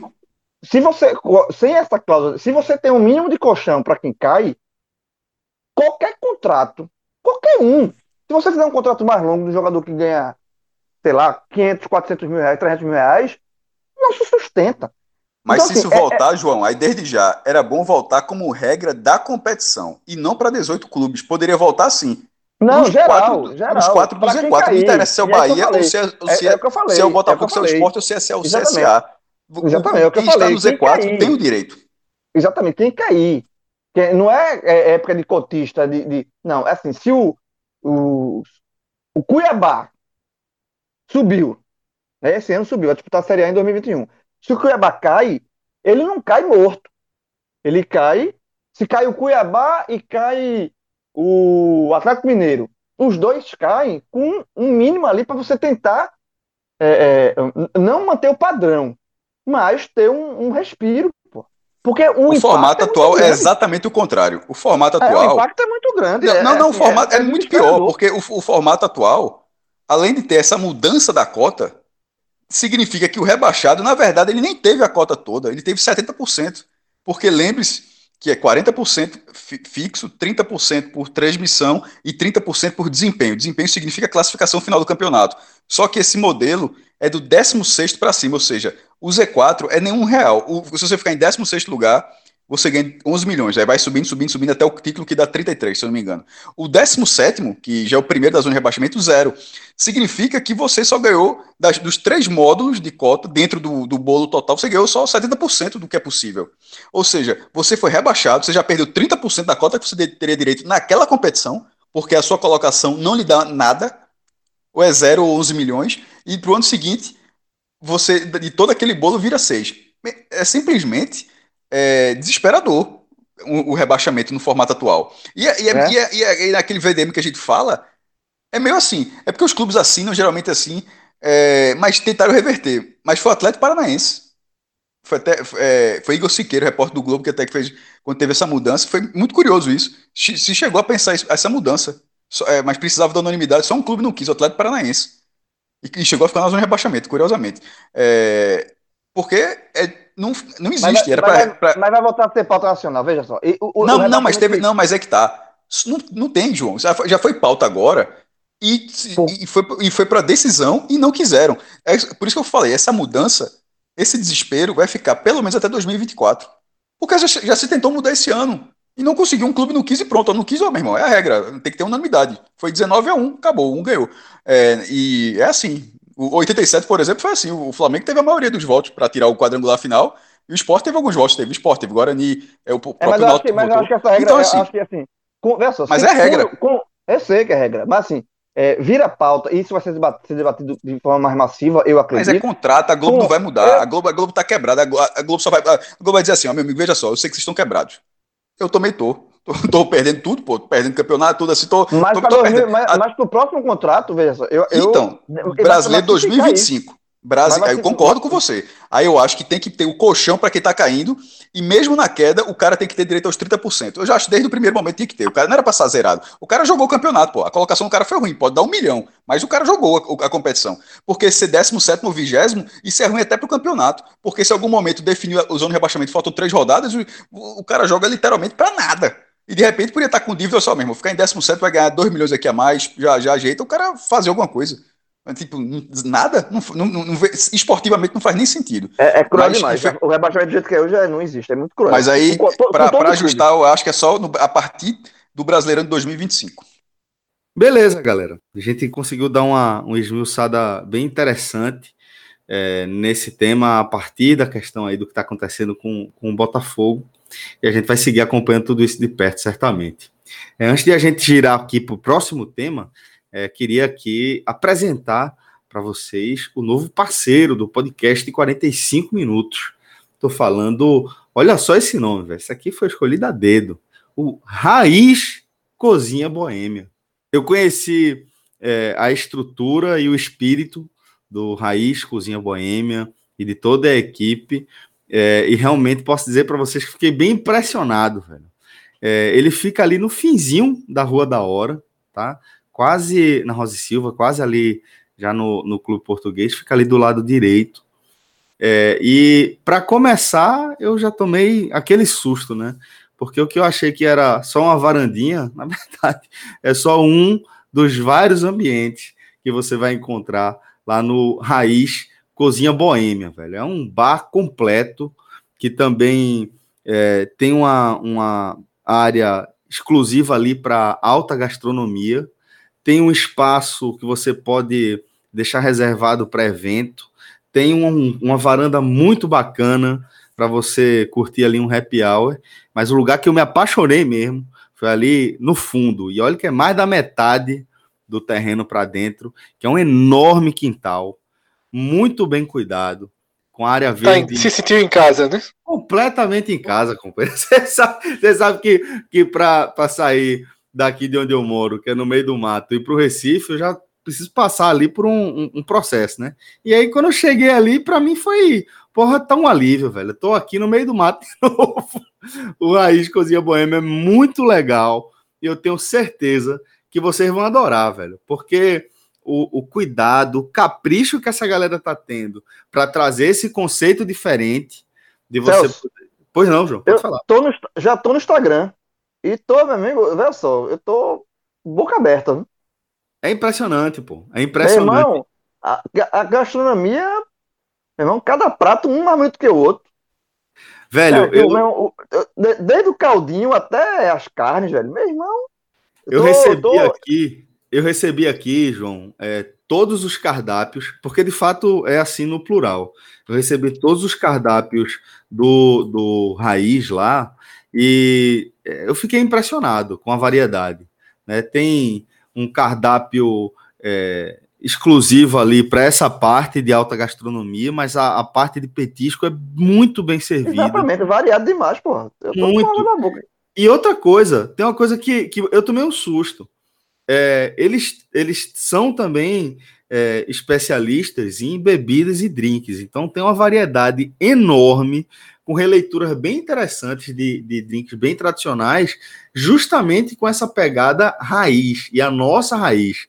Então você vai ver bebida ali à base de caju, manga, pratos também que levam essa pegada, mas também é, uma variedade muito interessante, um lugar que tem uma proposta velho, que, que fazia tempo que eu tava, tava querendo conhecer, que era, é, vocês lembram que a gente, a gente fala com muito saudosismo da, da fan house, né? Porque tinha vários ambientes tal, e é, apesar de ter uma pegada, uma proposta diferente de urna, é, deu aquela nostalgia, sabe? De você estar tá num lugar absolutamente. Com várias possibilidades, né? Com várias possibilidades, Fred.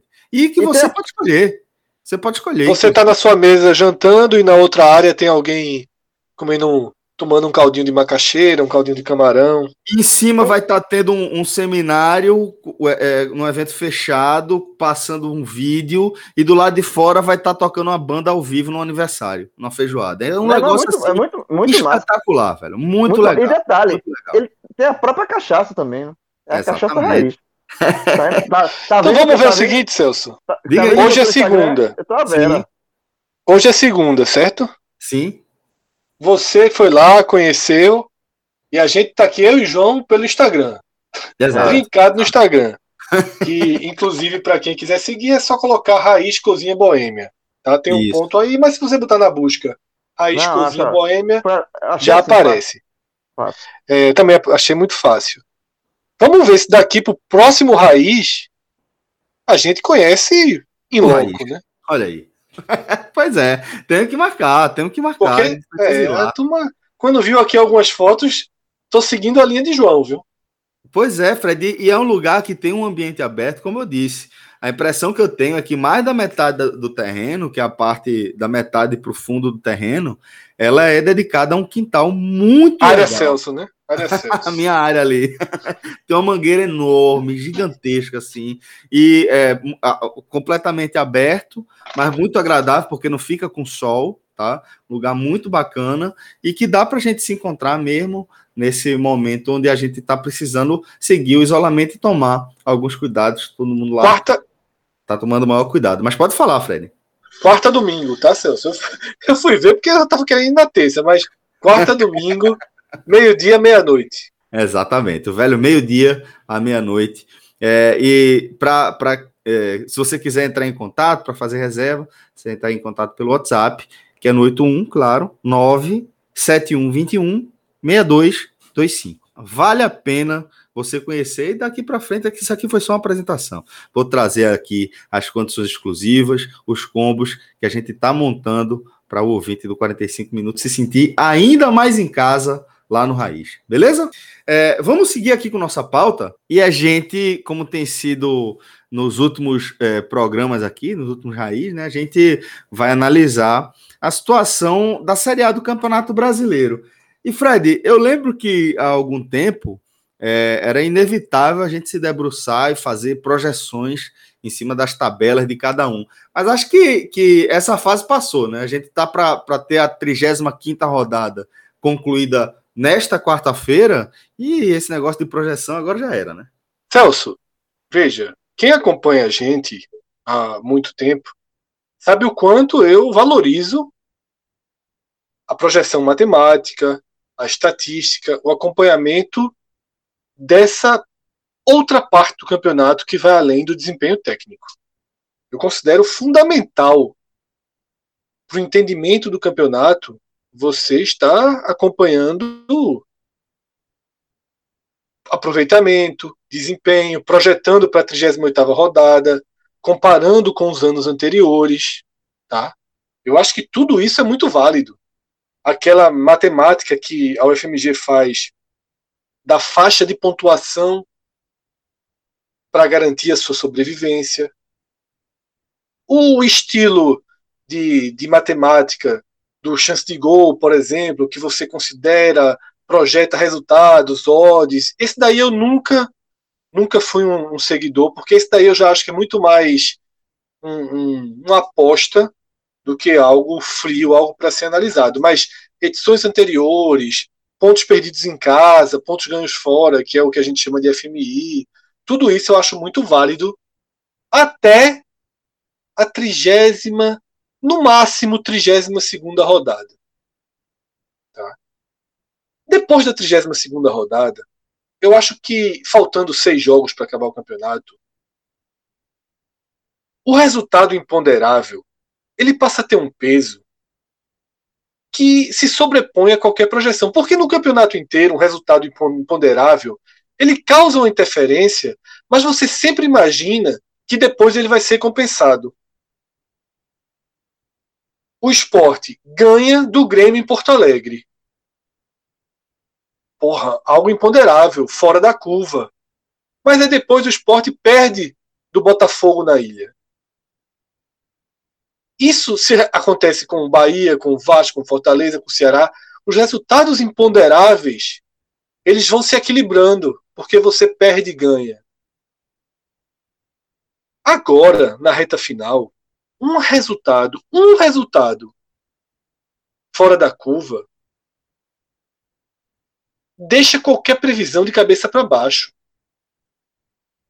Um resultado que ninguém conta faz com que um time que tem 70% de chance de ser rebaixado, na rodada seguinte, apareça com 30 depois com 16, depois volta para 60, sabe? Então é muito difícil a gente fazer qualquer tipo de debate em torno né, dos números. E a gente vai trazer os números, a gente não vai deixar de passar isso para os nossos ouvintes, mas eu acho que é muito bom ter isso em mente, sabe? Eu acho que é muito necessário entender que agora, até mesmo o mais básico, que é aquilo que a gente vem fazendo, quem tem a tabela mais difícil, onde, dá, onde são os jogos pontuáveis. Até isso é meio inócuo. Até isso agora é meio inócuo, porque todo mundo já sabe a tabela do outro, todo mundo já tem é, é, é, mais ou menos noção de onde a lógica levaria. Mas aí o Bahia ganha do Atlético Mineiro em Belo Horizonte e pronto. E tudo que a gente falou aqui, você. O próprio Bahia é um exemplo. No programa passado, no Raiz passado, o tema do Bahia foi que o Bahia tem quatro dias para resolver a vida. Ele, pega, ele pegou Fluminense e Goiás na Fonte Nova. Certo? E aí, somou um ponto dos seis.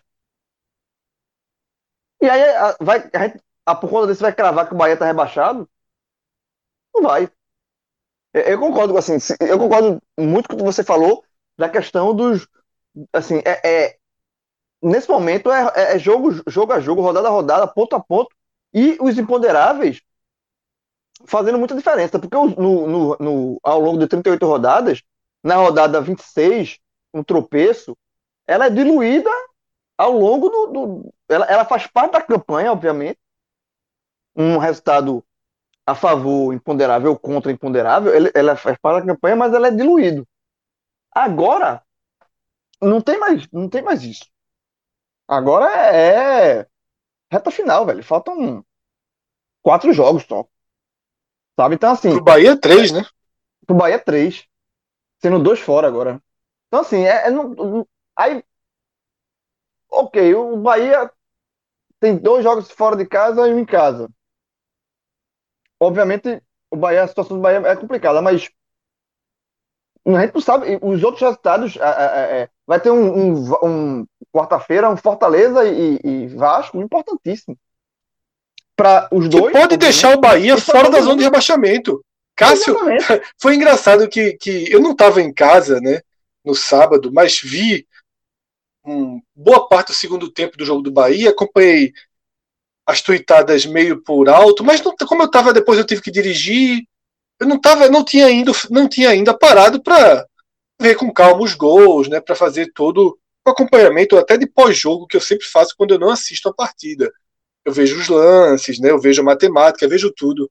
E veio uma tuitada de Cássio que, que realmente ela fugiu tanto assim do, do que todo mundo estava escrevendo, porque o sentimento de o Bahia caiu, que existe entre os torcedores do Bahia, esse sentimento já esteve com os torcedores do esporte, já esteve com os torcedores do Fortaleza, já esteve com os torcedores do Vasco já esteve com os torcedores do próprio Bahia. Claro que quanto mais perto do fim, mais forte. É, e, o roteiro, e o roteiro ajudou muito, né? e o roteiro ajudou demais.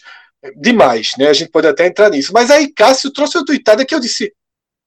Atentou para minha cabeça isso. O Bahia sequer está na zona de rebaixamento. E pode tranquilamente terminar essa rodada Fred, ainda fora da zona de rebaixamento. Bahia saiu da zona de rebaixamento com ponto. É, ele, ele, estava. É tão surreal aquela situação que aquele ponto o, o tirou da zona do rebaixamento. E se o Vasco perder do Fortaleza, continuará fora. Agora é por, tem todo um cenário que, pô, você perdeu dois pontos numa briga, que é, é óbvio demais o sentimento de rebaixamento. Mas só dizendo assim que a, a, pancada foi tão grande, tão grande, tão grande, que ninguém se deu conta de que a, o time saiu do Z4. Tipo, não era que com se tivesse levado, ele estava, ele estava saindo da zona de rebaixamento, levou um gol do Goiás e entrou no Z4. Não. Com a vitória, ele abriria dois pontos. Mas com, com o ponto que ele somou, ele passou o Vasco. Ele igualou a pontuação do Vasco, 37 a 37, ficou na frente no número de vitórias. E é óbvio que tem todo o cenário que é para dizer, mas se ao final da 35 rodada o Bahia estiver fora da zona de rebaixamento, é meio surreal, porque todos os torcedores do Bahia na timeline sentiram um rebaixamento naquele momento. E se fosse comigo, eu teria sentido também.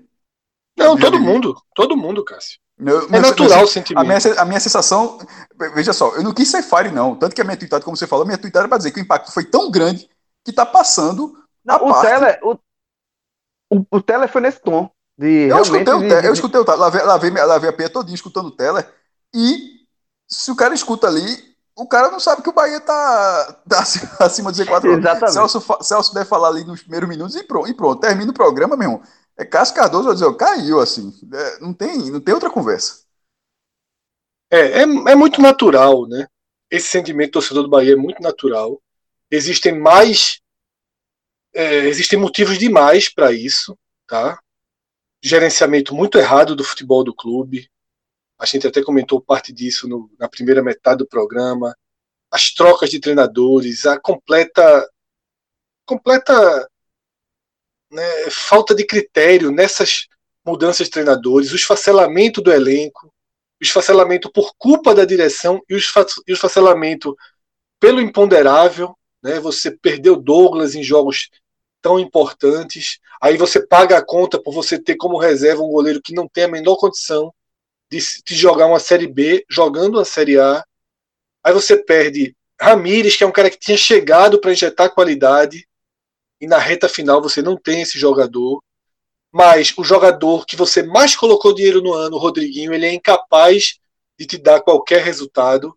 Então, é, é, há uma soma de fatores em que o Bahia cavou com as próprias mãos o buraco, com o imponderável também jogando contra.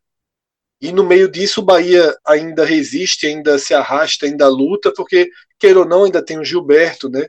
Dentro da própria, da própria partida contra o Goiás, Gilberto mostrou a importância dele. Agora, é, reconhecendo o roteiro que qualquer clube estaria decretando seu, seu sentimento de rebaixamento com aquele roteiro, entendendo os problemas, entendendo a dificuldade da matemática, entendendo a tabela que agora o Bahia a gente considerava a tabela mais fácil e agora já não pode mais considerar uma tabela fácil, né? A tabela mudou completamente, né? Porque a parte fácil acabou com um ponto, né? E aí você tem você tem um, um, um dano, né? Para tirar. Com tudo isso, deixando tudo isso muito claro, sem querer ser fire, sem querer é, é, criar falsa esperança, o Bahia não está rebaixado. Sendo, mesmo que termine essa rodada, o Vasco ganhe ou empate com Fortaleza, um time que está a um ponto de sair da zona de rebaixamento, ou a dois pontos de sair da zona de rebaixamento, mesmo no cenário, no pior cenário possível para o complemento da 35 rodada, esse time não está rebaixado.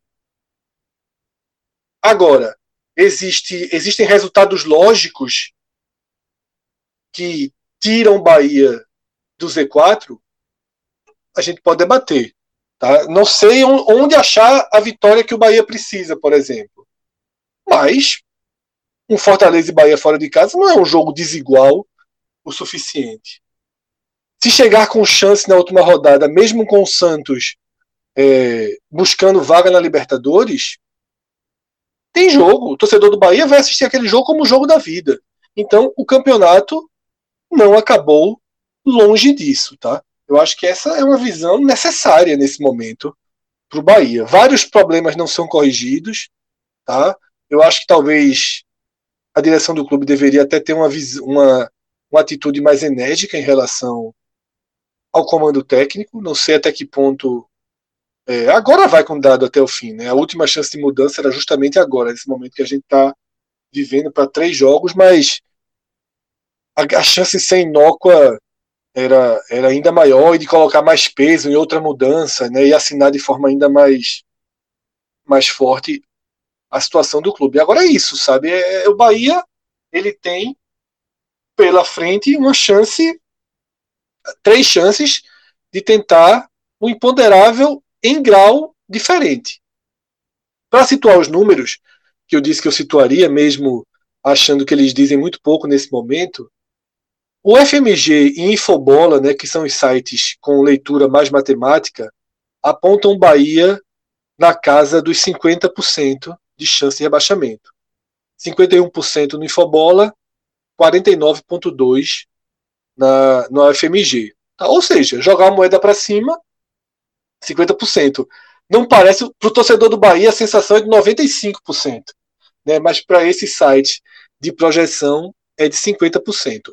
E os sites que consideram probabilidade de resultados, eles ficam numa margem ainda menor. Tá? O Bahia tem 44, né, desculpa, 46% no chance de gol e 44% no 538, que é aquele site americano que passou também a fazer projeções do Campeonato Brasileiro. Ou seja, até na matemática a situação do Bahia ela é de batalha, não de entrega. Só que é um caso de que o desempenho técnico tem falado mais, né? Eu acho que é isso que pesa nesse momento. O desempenho técnico e moral. Exatamente. Tá muito, mais, muito, muito arrasado. Eu acho que é isso. Assim, é, o, é o desempenho técnico e o moral muito abalado pelos resultados, pelo, pelo roteiro da última partida e pelas desfalques. Então, assim, eu, eu acho que a, a, perda de Ramires, ela é, é, simboliza isso, porque é uma perda técnica importantíssima, pesada para o Bahia, e moralmente é ruim você perder o, você, os jogadores sabem o quanto o, o Ramires estava ajudando a equipe. Os jogadores sentem isso. Sabe o jogador, o cara que está que tá, é, é, contribuindo bastante para o time, sabe? Ajudando bastante. E é mais um revés no meio de outros reveses, né, João? Num cenário é, já negativo, vai, exatamente, e se é soma, né? Vai se potencializando, é.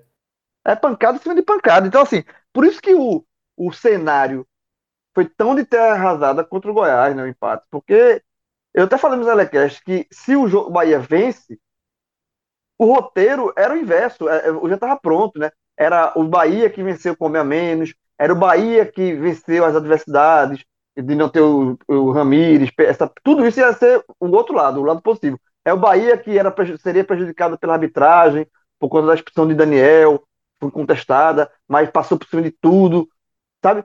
É, se, o, se o Bahia vence, ia ter os três pontos e um, e um discurso muito bom a seu favor, assim, de, de, de, vamos lá, é o Bahia mesmo, aqui é Bahia, é, sabe? É, vão passar por cima de tudo, aquela raça, tudo, tudo tá desenhado pronto se o Bahia vence assim. Só que quando o Bahia leva um gol no último lance, né?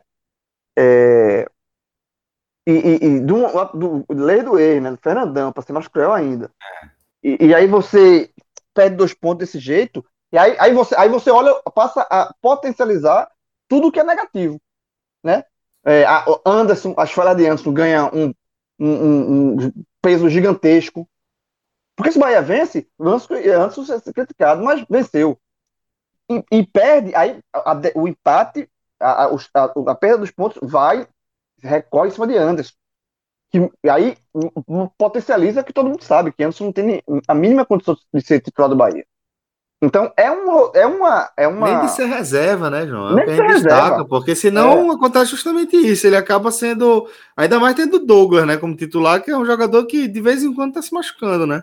Aí quando, quando o Anderson é acionado, é, recorrentemente tá tendo falhas decisivas, gravíssimas, né? Exatamente. É, é, é, aí vai tudo potencializando, sabe? É por isso que o, ficou esse peso tão, tão grande. Agora, passado o jogo? O jogo foi no sábado, a gente tá gravando aqui na segunda-feira. Bahia, é, o torcedor do Bahia é, a poeira, respira, olha a tabela e vê. Não tão rebaixado. É como o Fred falou, não tá rebaixado. Não tá rebaixado. Agora, é, a matemática diz isso. Resta saber o resto, né? Resta saber o que é que faz fazer o Bahia não ser rebaixado. Né? E isso é que, gera muita dúvida. Nem que, sejam, é, nem que sejam quatro derrotas do Vasco, né?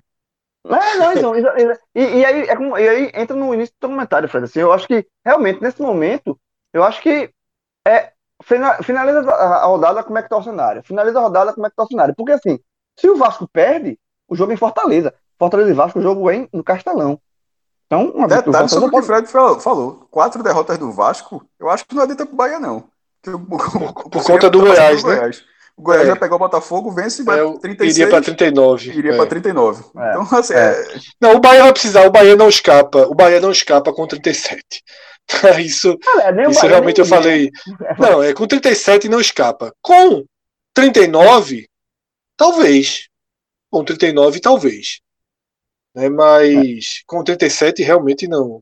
O Bahia não, não, não. Aí teria que ter, contar com, com com não, aí não existe, aí resultados não, fora da curva demais, né? Como, é, por exemplo, como por exemplo, o Goiás não vencer o Botafogo na próxima rodada e ainda assim Velho, vencer o Vasco na última. Eu assisti Bota... primeiro, eu assisti Botafogo e Esporte, né? E assisti Botafogo e Grêmio. Pô, o Goiás não ganhar do Botafogo, aí entrega. É, não existe, não existe essa possibilidade. Tá muito, tá muito frágil, tá treinado por Lúcio é. Flávio, já botou os meninos pra jogar, porque tem que botar mesmo pra jogar, tem, é, o jogo tá passando no não, Premier pro Brasil Botafogo, todo. Botafogo não, Botafogo não. Mas como Acabou. time, ou seja, como, tipo, como é valores João, individuais, é Matheus Nascimento falando, é um né? ótimo jogador ali, que tá aparecendo 16 anos, o cara que você vê, mas assim, o Navarro também e tal, mas como time, como conjunto, é, é não tem, não, não tem o que fazer muito não. A UFMG dá 100% né, de chance de rebaixamento com 37 pontos. 99,3 com 38, 90,5 com 39, 65,3 com 40. Diferença aí, gigantesca é, já. Gigantesca, né? E cai para 31 com 41. Certo? E... Mas isso a gente sempre lembra que essa conta é, é, inclui, a, inclui os clubes que, tem, que são frágeis no critério de desempate. Não significa que ou, vou ser bem direto ao assunto. Para o esporte, 38 não é 99,3, 39 não é 90,5, 40 não é 65,3. Ou então é o contrário, não é, não é 60%, é como se fosse assim. Para esse é 60%, para o outro é os 40% que não é. Exatamente. E, porque é, é, e, está muito. E o próprio Bahia está perdendo essa, essa, esse ponto para o esporte. Porque se o Bahia empatar um jogo, ele já não passa o esporte ele ficaria atrás do número de vitórias. E isso, com o campeonato já na reta final, parecia difícil de acontecer, né? porque Esporte e Bahia estavam empatados nesse critério. E como faltavam poucas rodadas, a gente até dizia: ó, como faltam poucas rodadas, é difícil de que um desses dois, em algum momento, passe a, ter, a ficar atrás pelo número de vitórias. Mas nesse momento já é possível. Fortaleza e Vasco não tem como chegar. eles, eles vão ficar atrás mesmo, mas o próprio Bahia talvez já pode, já, já pode ficar atrás. E isso já é um, já é um problema para o Bahia. Tanto é que nesse momento ele não passa com empate. E antes ele passaria. Antes, antes ele tava, antes era, era o saldo, né? Que, que definia, e nesse momento já não é mais. Nesse momento o Bahia precisa de dois pontos para passar o esporte. Ou uma vitória, que tá, tá difícil pelo que está acontecendo no próximo jogo com o Atlético Mineiro, ele vai com confronto direto com Fortaleza e termina com o Santos, ou dois empates. E o esporte não somar mais nenhum ponto. Cássio, esse, é... esse, número, esse número de vitória do esporte, que é um critério importantíssimo para o esporte. Basquete, meu irmão. Série é basquete. já, já velho, isso, aí, isso aí só aumenta muito o feito de Jair Ventura. Porque 11 vitórias com esse time. 11 o Santos é foda. O Santos tem 12, João. Tem 12. É, o, Grêmio, o, é o Ceará tem 12. O Grêmio tem 12. O Grêmio tem 13, que venceu o Botafogo. Foi para 13, 13 agora. 13, é porque, o Grêmio é tem 13, o Botafogo tem 12. O, Grêmio, o Bragantino tem... botando 80 milhões de reais em reforços. Comprando, comprando 80 milhões de reais em reforços. O Red Bull Bragantino tem 12. É foda. Assim, e, claro... e, o, e o Sport tem 11. O Sport, esse Sport, já Ventura deu 11. Isso é muito importante, né? Sendo, é um sendo 6 por 1 a 0. É. Mas é surreal. É isso falando, essa campanha do esporte, eu, eu, eu, canso de falar isso, vou falar até no Beto. Meu irmão, ganhar, é, desculpa, permanecer ou cair nesse momento para o esporte já não faz diferença em relação à leitura que se terá sobre esse time. Porque se esse time perder os próximos jogos, todos os jogos, e acaba em 17, não foi rebaixado, é, não você não vai dizer que esse time não, não disputou para ficar. Claro que disputou e acabou fracassando no final. E possivelmente, mesmo perdendo esses quatro jogos, é muito provável que até no último jogo, em caso de vitória, ele permanecesse. Ou seja, é muito difícil é, é, que o esporte chegue à última rodada, mesmo perdendo tudo, e já esteja matematicamente fora. Praticamente não tem essa chance. E é surreal que exista, que, que, que seja isso. Então, essa reação do esporte, como o João está falando, esse grau de surpresa, é o que a gente tem desde o começo. Nunca eu achava, de coração, não tem problema. Né, tá, o bom do podcast é que fica gravado aí, é só o cara buscar lá atrás. Não é falando de média, não. Eu achava, falei isso no programa, antes de começar o campeonato, que o esporte é, tinha um, risco de, de, ser uma América de Natal, de talvez fazer aquela campanha de 17 pontos de 2007. Porque a gente olhava a tabela e fala, onde é que vai ganhar onde? Vai arrumar ponto aonde?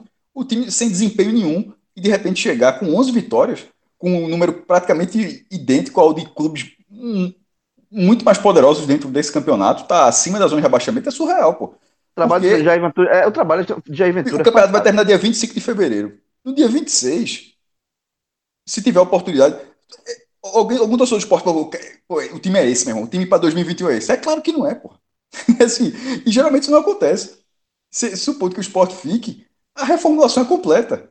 Porque não tem. O, o, é, é, um, é um time que conseguiu adotar um método de jogo que em algumas vezes dá certo e, e para de repente nesse na campanha basta que seja algumas vezes, mas é no limite do limite do limite.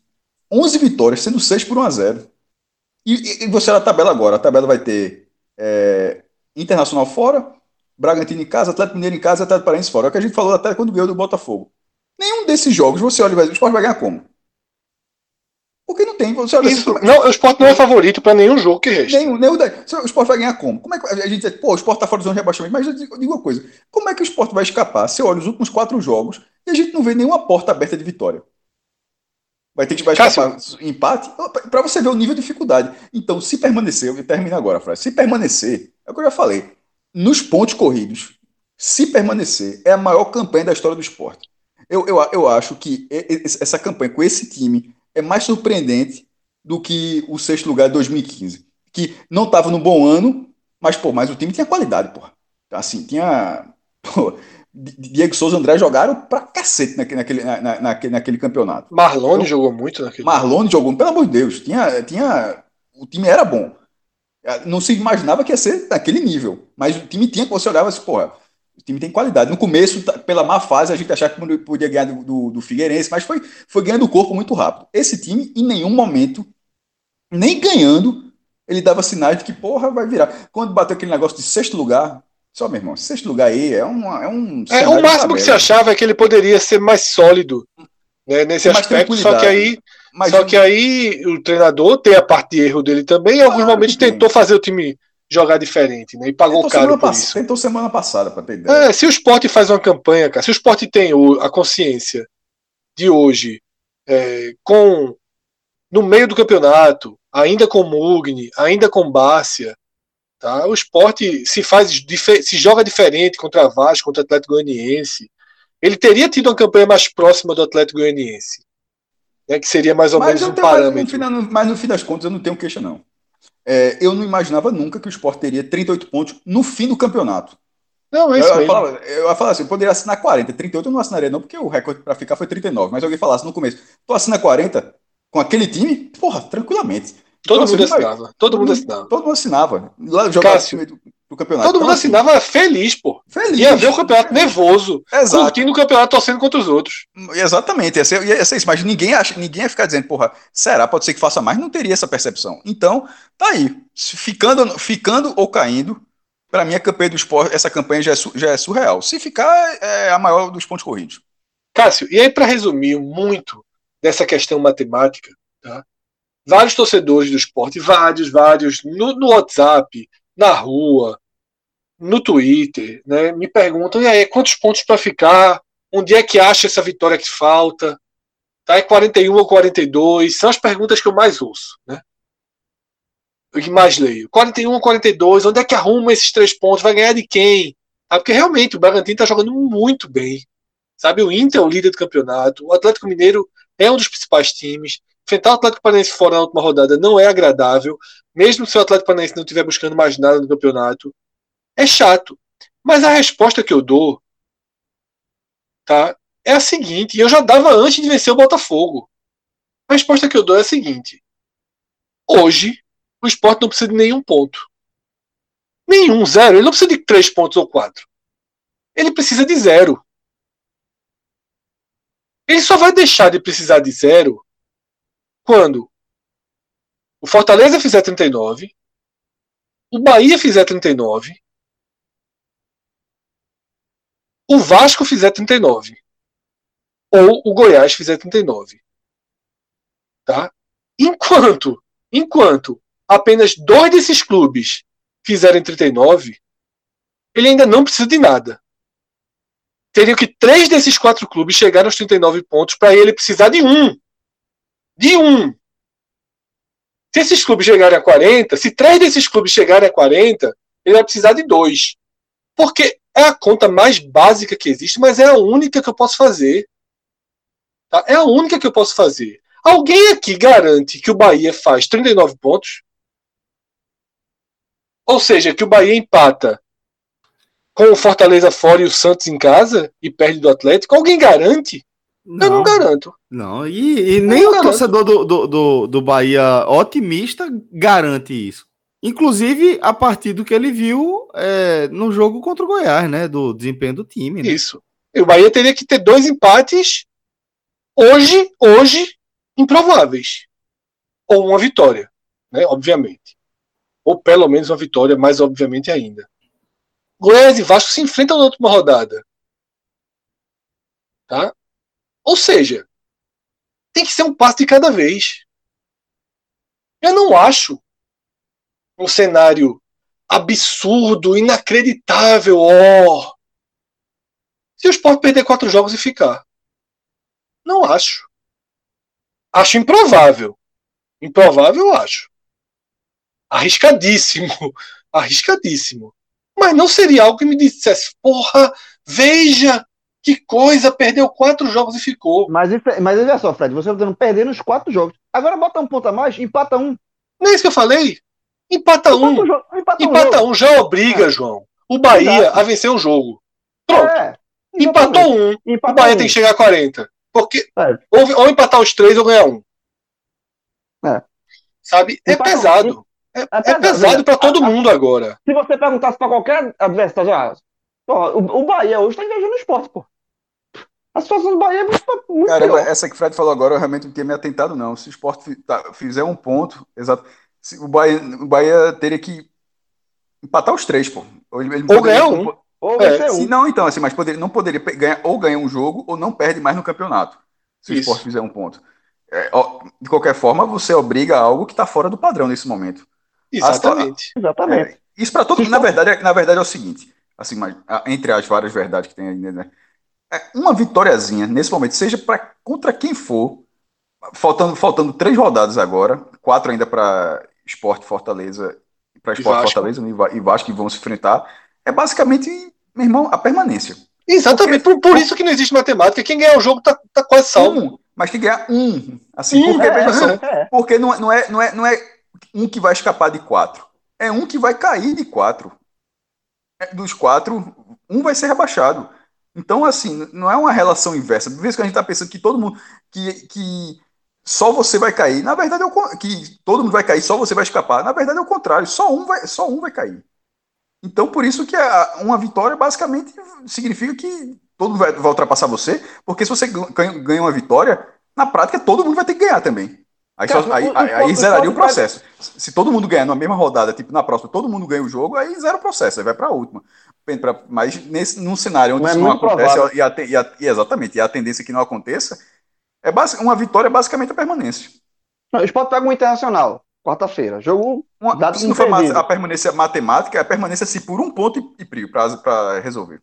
Dado como perdido. Aí o Sport vai para dois jogos em casa, pegando o Bragantino que tá jogando muita bola, mas o Sport jogando ali, se foi inteligente, jogando fechadinho. Já tendo os resultados em mãos, viu, João? Joga Já na segunda noite.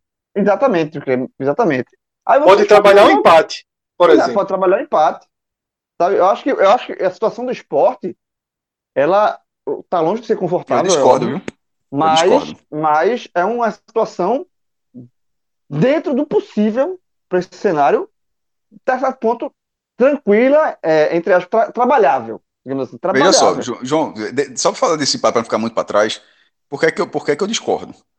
É, o esporte per, perderia do Internacional, por, nessa lógica do esporte, especificamente. O esporte perderia do Internacional e talvez o Bahia o Bahia perde do Atlético Mineiro. Essa é. E, e tem qualquer outro resultado aí com Fortaleza e, e Vasco, claro. Mas Não, seria. Fortaleza e Vasco teriam empatado. Para o cenário que eu falei, Fortaleza e Vasco teriam que ter empatado e perdido. Sim, respectivamente, mas, né? É, mas, que, mas de qualquer mas também considerar, só dizendo que considerar a derrota do esporte e uma derrota do Atlético Mineiro, não é?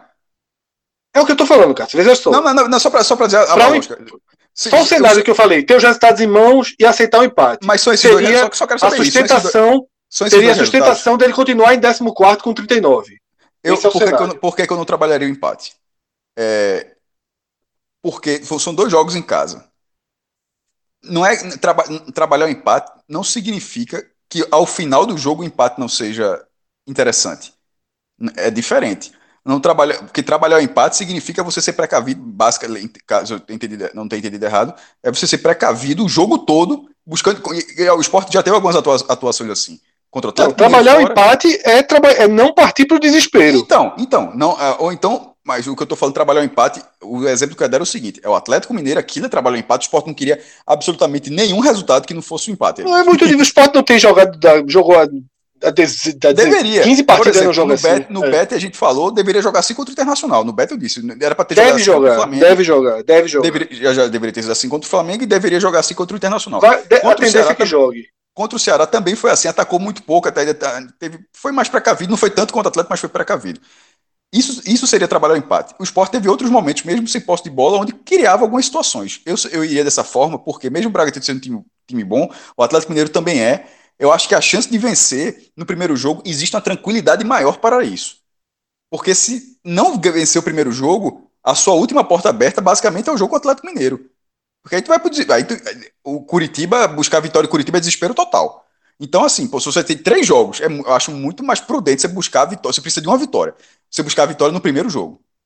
E, e, assim, se você. E, e, isso significa o mínimo de exposição que eu tô falando, mínimo, porque trabalhar o empate eu também trabalharia no sentido, ó, cara, tentou, tentou, não conseguiu, o jogo terminou 0 a 0 1 a 1 beleza, beleza, aceitável, aceitável. Aí, aí eu aceito o empate. Nesse 40, trabalhar o empate, quando eu falo, nesse caso, é 35 do segundo tempo. 0 a 0 tu não tira o volante para botar o atacante. Ah, é isso mas, que eu falo, então, trabalhar em prática. Então, então eu vou fazer o apito final, mas pode ter esses 10 minutos que eu concordo também. Concordo. Pronto, faltando 5 a 10 minutos, tá empatado, eu aceito o empate. Mas o jogo nesse contra o cenário, e detalhe, esse, nesse cenário, o jogo contra o Bragantino, os 39 pontos assim. sustentar o esporte na 14 posição. Isso só seria possível se. É porque minha conta não é posição. A minha conta é rodada. Porque quanto eu sei, ia chegar aos 41. Vitória, é, é, não, sei, é ia chegar aos 41. E abrir, e abrir uma rodada. Não, e ficar. Veja só, 41 ficou. 41 para o esporte ficou. Tá? Não, 41. Hã? Tem, o, o Goiás poderia chegar ainda. Sim, Goiás- mas aí, aí também vira uma máquina. Não, É. ele, veja só. Ele, vai- se ele ganhar os dois em casa. Se ele empatar um em casa, já acaba. Mas É, o Red Bull Bragantino, né? Veja só, que é muito mais time que o Goiás. Mas veja só, mas, mas se ele ganhar do Red Bull Bragantino, significa que na última rodada do campeonato, o Goiás vai estar jogando e tu vai, ter, vai, ter- É, mas aí, esperar assim, se É ele chato. do Red Bull Bragantino, a gente tem que considerar que o Sport também pode ganhar. Eu não, eu- hoje eu acho que o Red Bull Bragantino é muito favorito contra o Sport e Goiás. Nos dois, é imprevisível. A gente tá falando é, esse cenário, mas não tem como. Só, só tô dizendo assim que é, é preciso ficar atento, porque até a trigésima, até o jogo contra o Bragantino, o Goiás, não- ele vai estar ali. Você não pode dizer que esse time não tá. Não, total. Pra mim o Goiás está. Pra mim são cinco hoje. Tanto que eu sempre tenho contato com o Goiás. Porque eu já vejo o Goiás, na verdade, com 36 pontos. Eu já vejo o Goiás com 36 pontos. Só não, só não Agora- com uma zebra grande. Porém, com dois jogos a fazer. Bragantino e Vasco. Tá?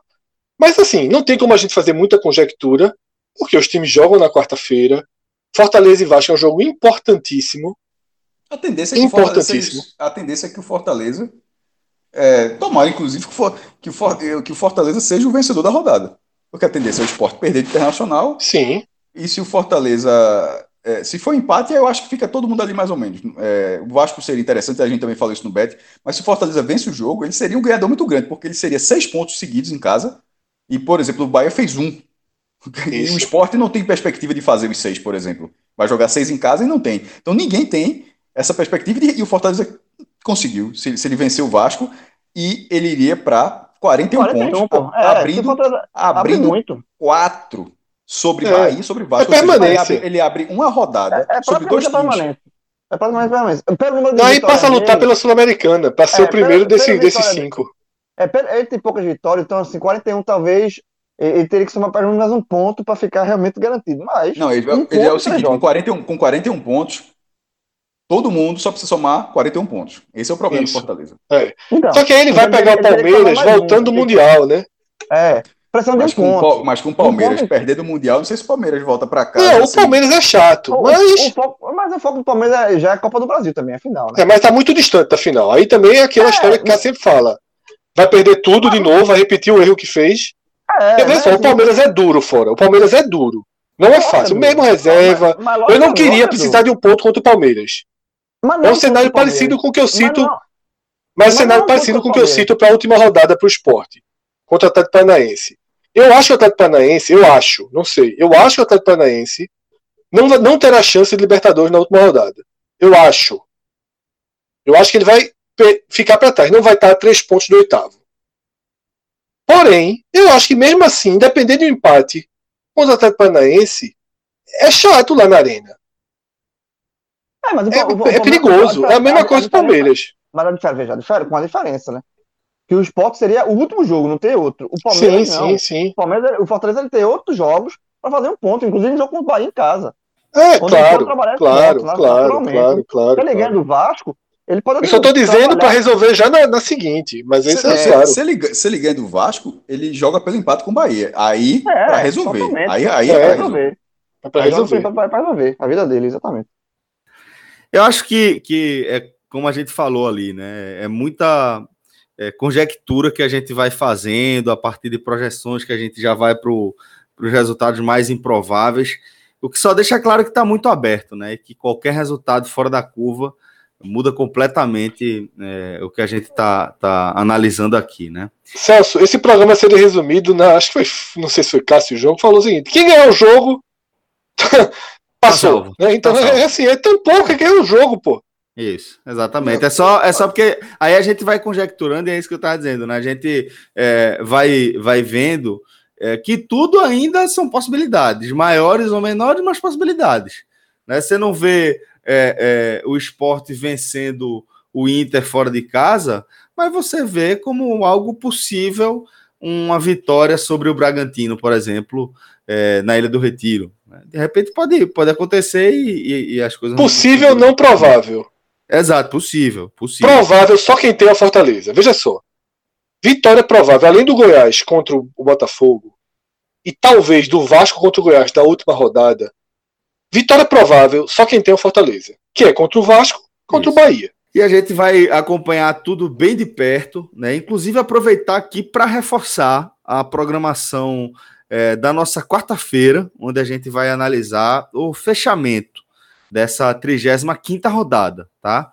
É, teremos aí um, um, telecast especial, vamos colocar dessa forma, onde analisaremos os confrontos de esporte e de Fortaleza, ambos é, as, no começo ali da noite, o esporte pega o Inter 19, 15 minutos depois, a bola começa a rolar no Castelão para Fortaleza e Vasco. Então a gente vai fazer um telecast voltado especificamente para esse cenário aqui de Z4 e também teremos o telecast de São Paulo e Ceará, é, analisando um, uma faixa diferente da classificação, tentando ver quais são as projeções que o Ceará vai levar para as últimas rodadas do brasileiro. E por fim. Se distanciando muito, se distanciando muito. Isso, Infelizmente aí. Distanciou as últimas faltou força derrotas. em casa. É, faltou força em casa. Perfeito. O, o, o, o, campeonato inteiro, inclusive, né? Não é. chega nem a ser surpresa, acaba sendo é, só uma confirmação né, do que foi a característica desse Ceará de Guto nessa Série A. É, então teremos esses dois telecasts, tá? O especial ali do Z4 e também o telecast do Ceará. E na sequência, a gente começa o nosso Bacural, que nesta semana vai ser deslocado para quarta-feira. A gente vai antecipar para quarta-feira. Vamos analisar todo o cenário é, dessa, dessa disputa aí, dessa corrida, com o fechamento da 35 rodada. Beleza? Vai ser resenha, vai ser massa. Se prepara aí esse programa, você já sabe, a última live da madrugada, ou sei lá, algo nessa linha. E para fechar aqui o programa, queria dedicar aqui o nosso podcast Raiz para um cara muito querido, velho. Um cara que começou ali do outro lado, né? É, dando play e que depois estava apertando rec. Falando nosso querido Rafael Estevam, Rafael Relógio, que comemorou aniversário nesta segunda-feira, dia que a gente tá, tá gravando aqui o Raiz. Na verdade, já é terça-feira, né? Celso, o homem. Veja só, a gente começou esse, o Musicast foi para uma carta, né? Mas quem deveria escolher a música seria Rafael Relógio. Eu mandei uma mensagem aqui para ele para ele escolher a música, já que é aniversário dele, ele tem esse direito de escolher a música. Aí ele demorou para responder, aí botou, entrou para uma carta mesmo, depois ele respondeu. Aí disse, ó, a, a, mensagem foi assim, é, tá aí, jovem? Aí depois ele respondeu, depois de um tempo ele respondeu, opas, agora já era. Era para tu escolher o musicast. Aí ele deu uma risadinha e fez, relaxa, foi melhor assim. O último, professor Aníbal, deu muito certo não. Então... relógio sabe, rapaz. Relógio sabe o que faz. Aí, relógio, pronto. Então, um relógio. Mas, parabéns pra você, por isso. Sem musicast, já que você não queria. Não, mas parabéns. É um querido, é um querido. É Professor Aníbal quase, quase, quase é deportado, vice de Portugal. Vocês são Depois, quase, quase, quase, quase. Mas eu acho que ele aprendeu, acho que ele aprendeu. Ele não vai pedir ele, ele vai, nenhum vai tipo pedir, de, carinho tava, tava te marcando, tava te marcando aí no Twitter pedindo música, lançamento não sei de quem. Aprende não, professor ah, Aníbal. Foi, foi, foi. A professor aí, é professor, não, não é aluno professor, não. Professor ensina, mas não aprende não, né?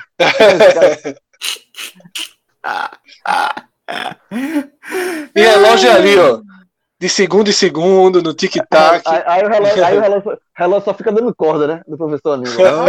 Oh, oh, meu Deus do céu. Podia ter acabado antes. Oh, né? Exatamente. Era um pouquinho antes, velho. é isso aí, time, né? Falando de relógio. Forte abraço a todos, galera. Até a próxima. Valeu. Tchau, tchau.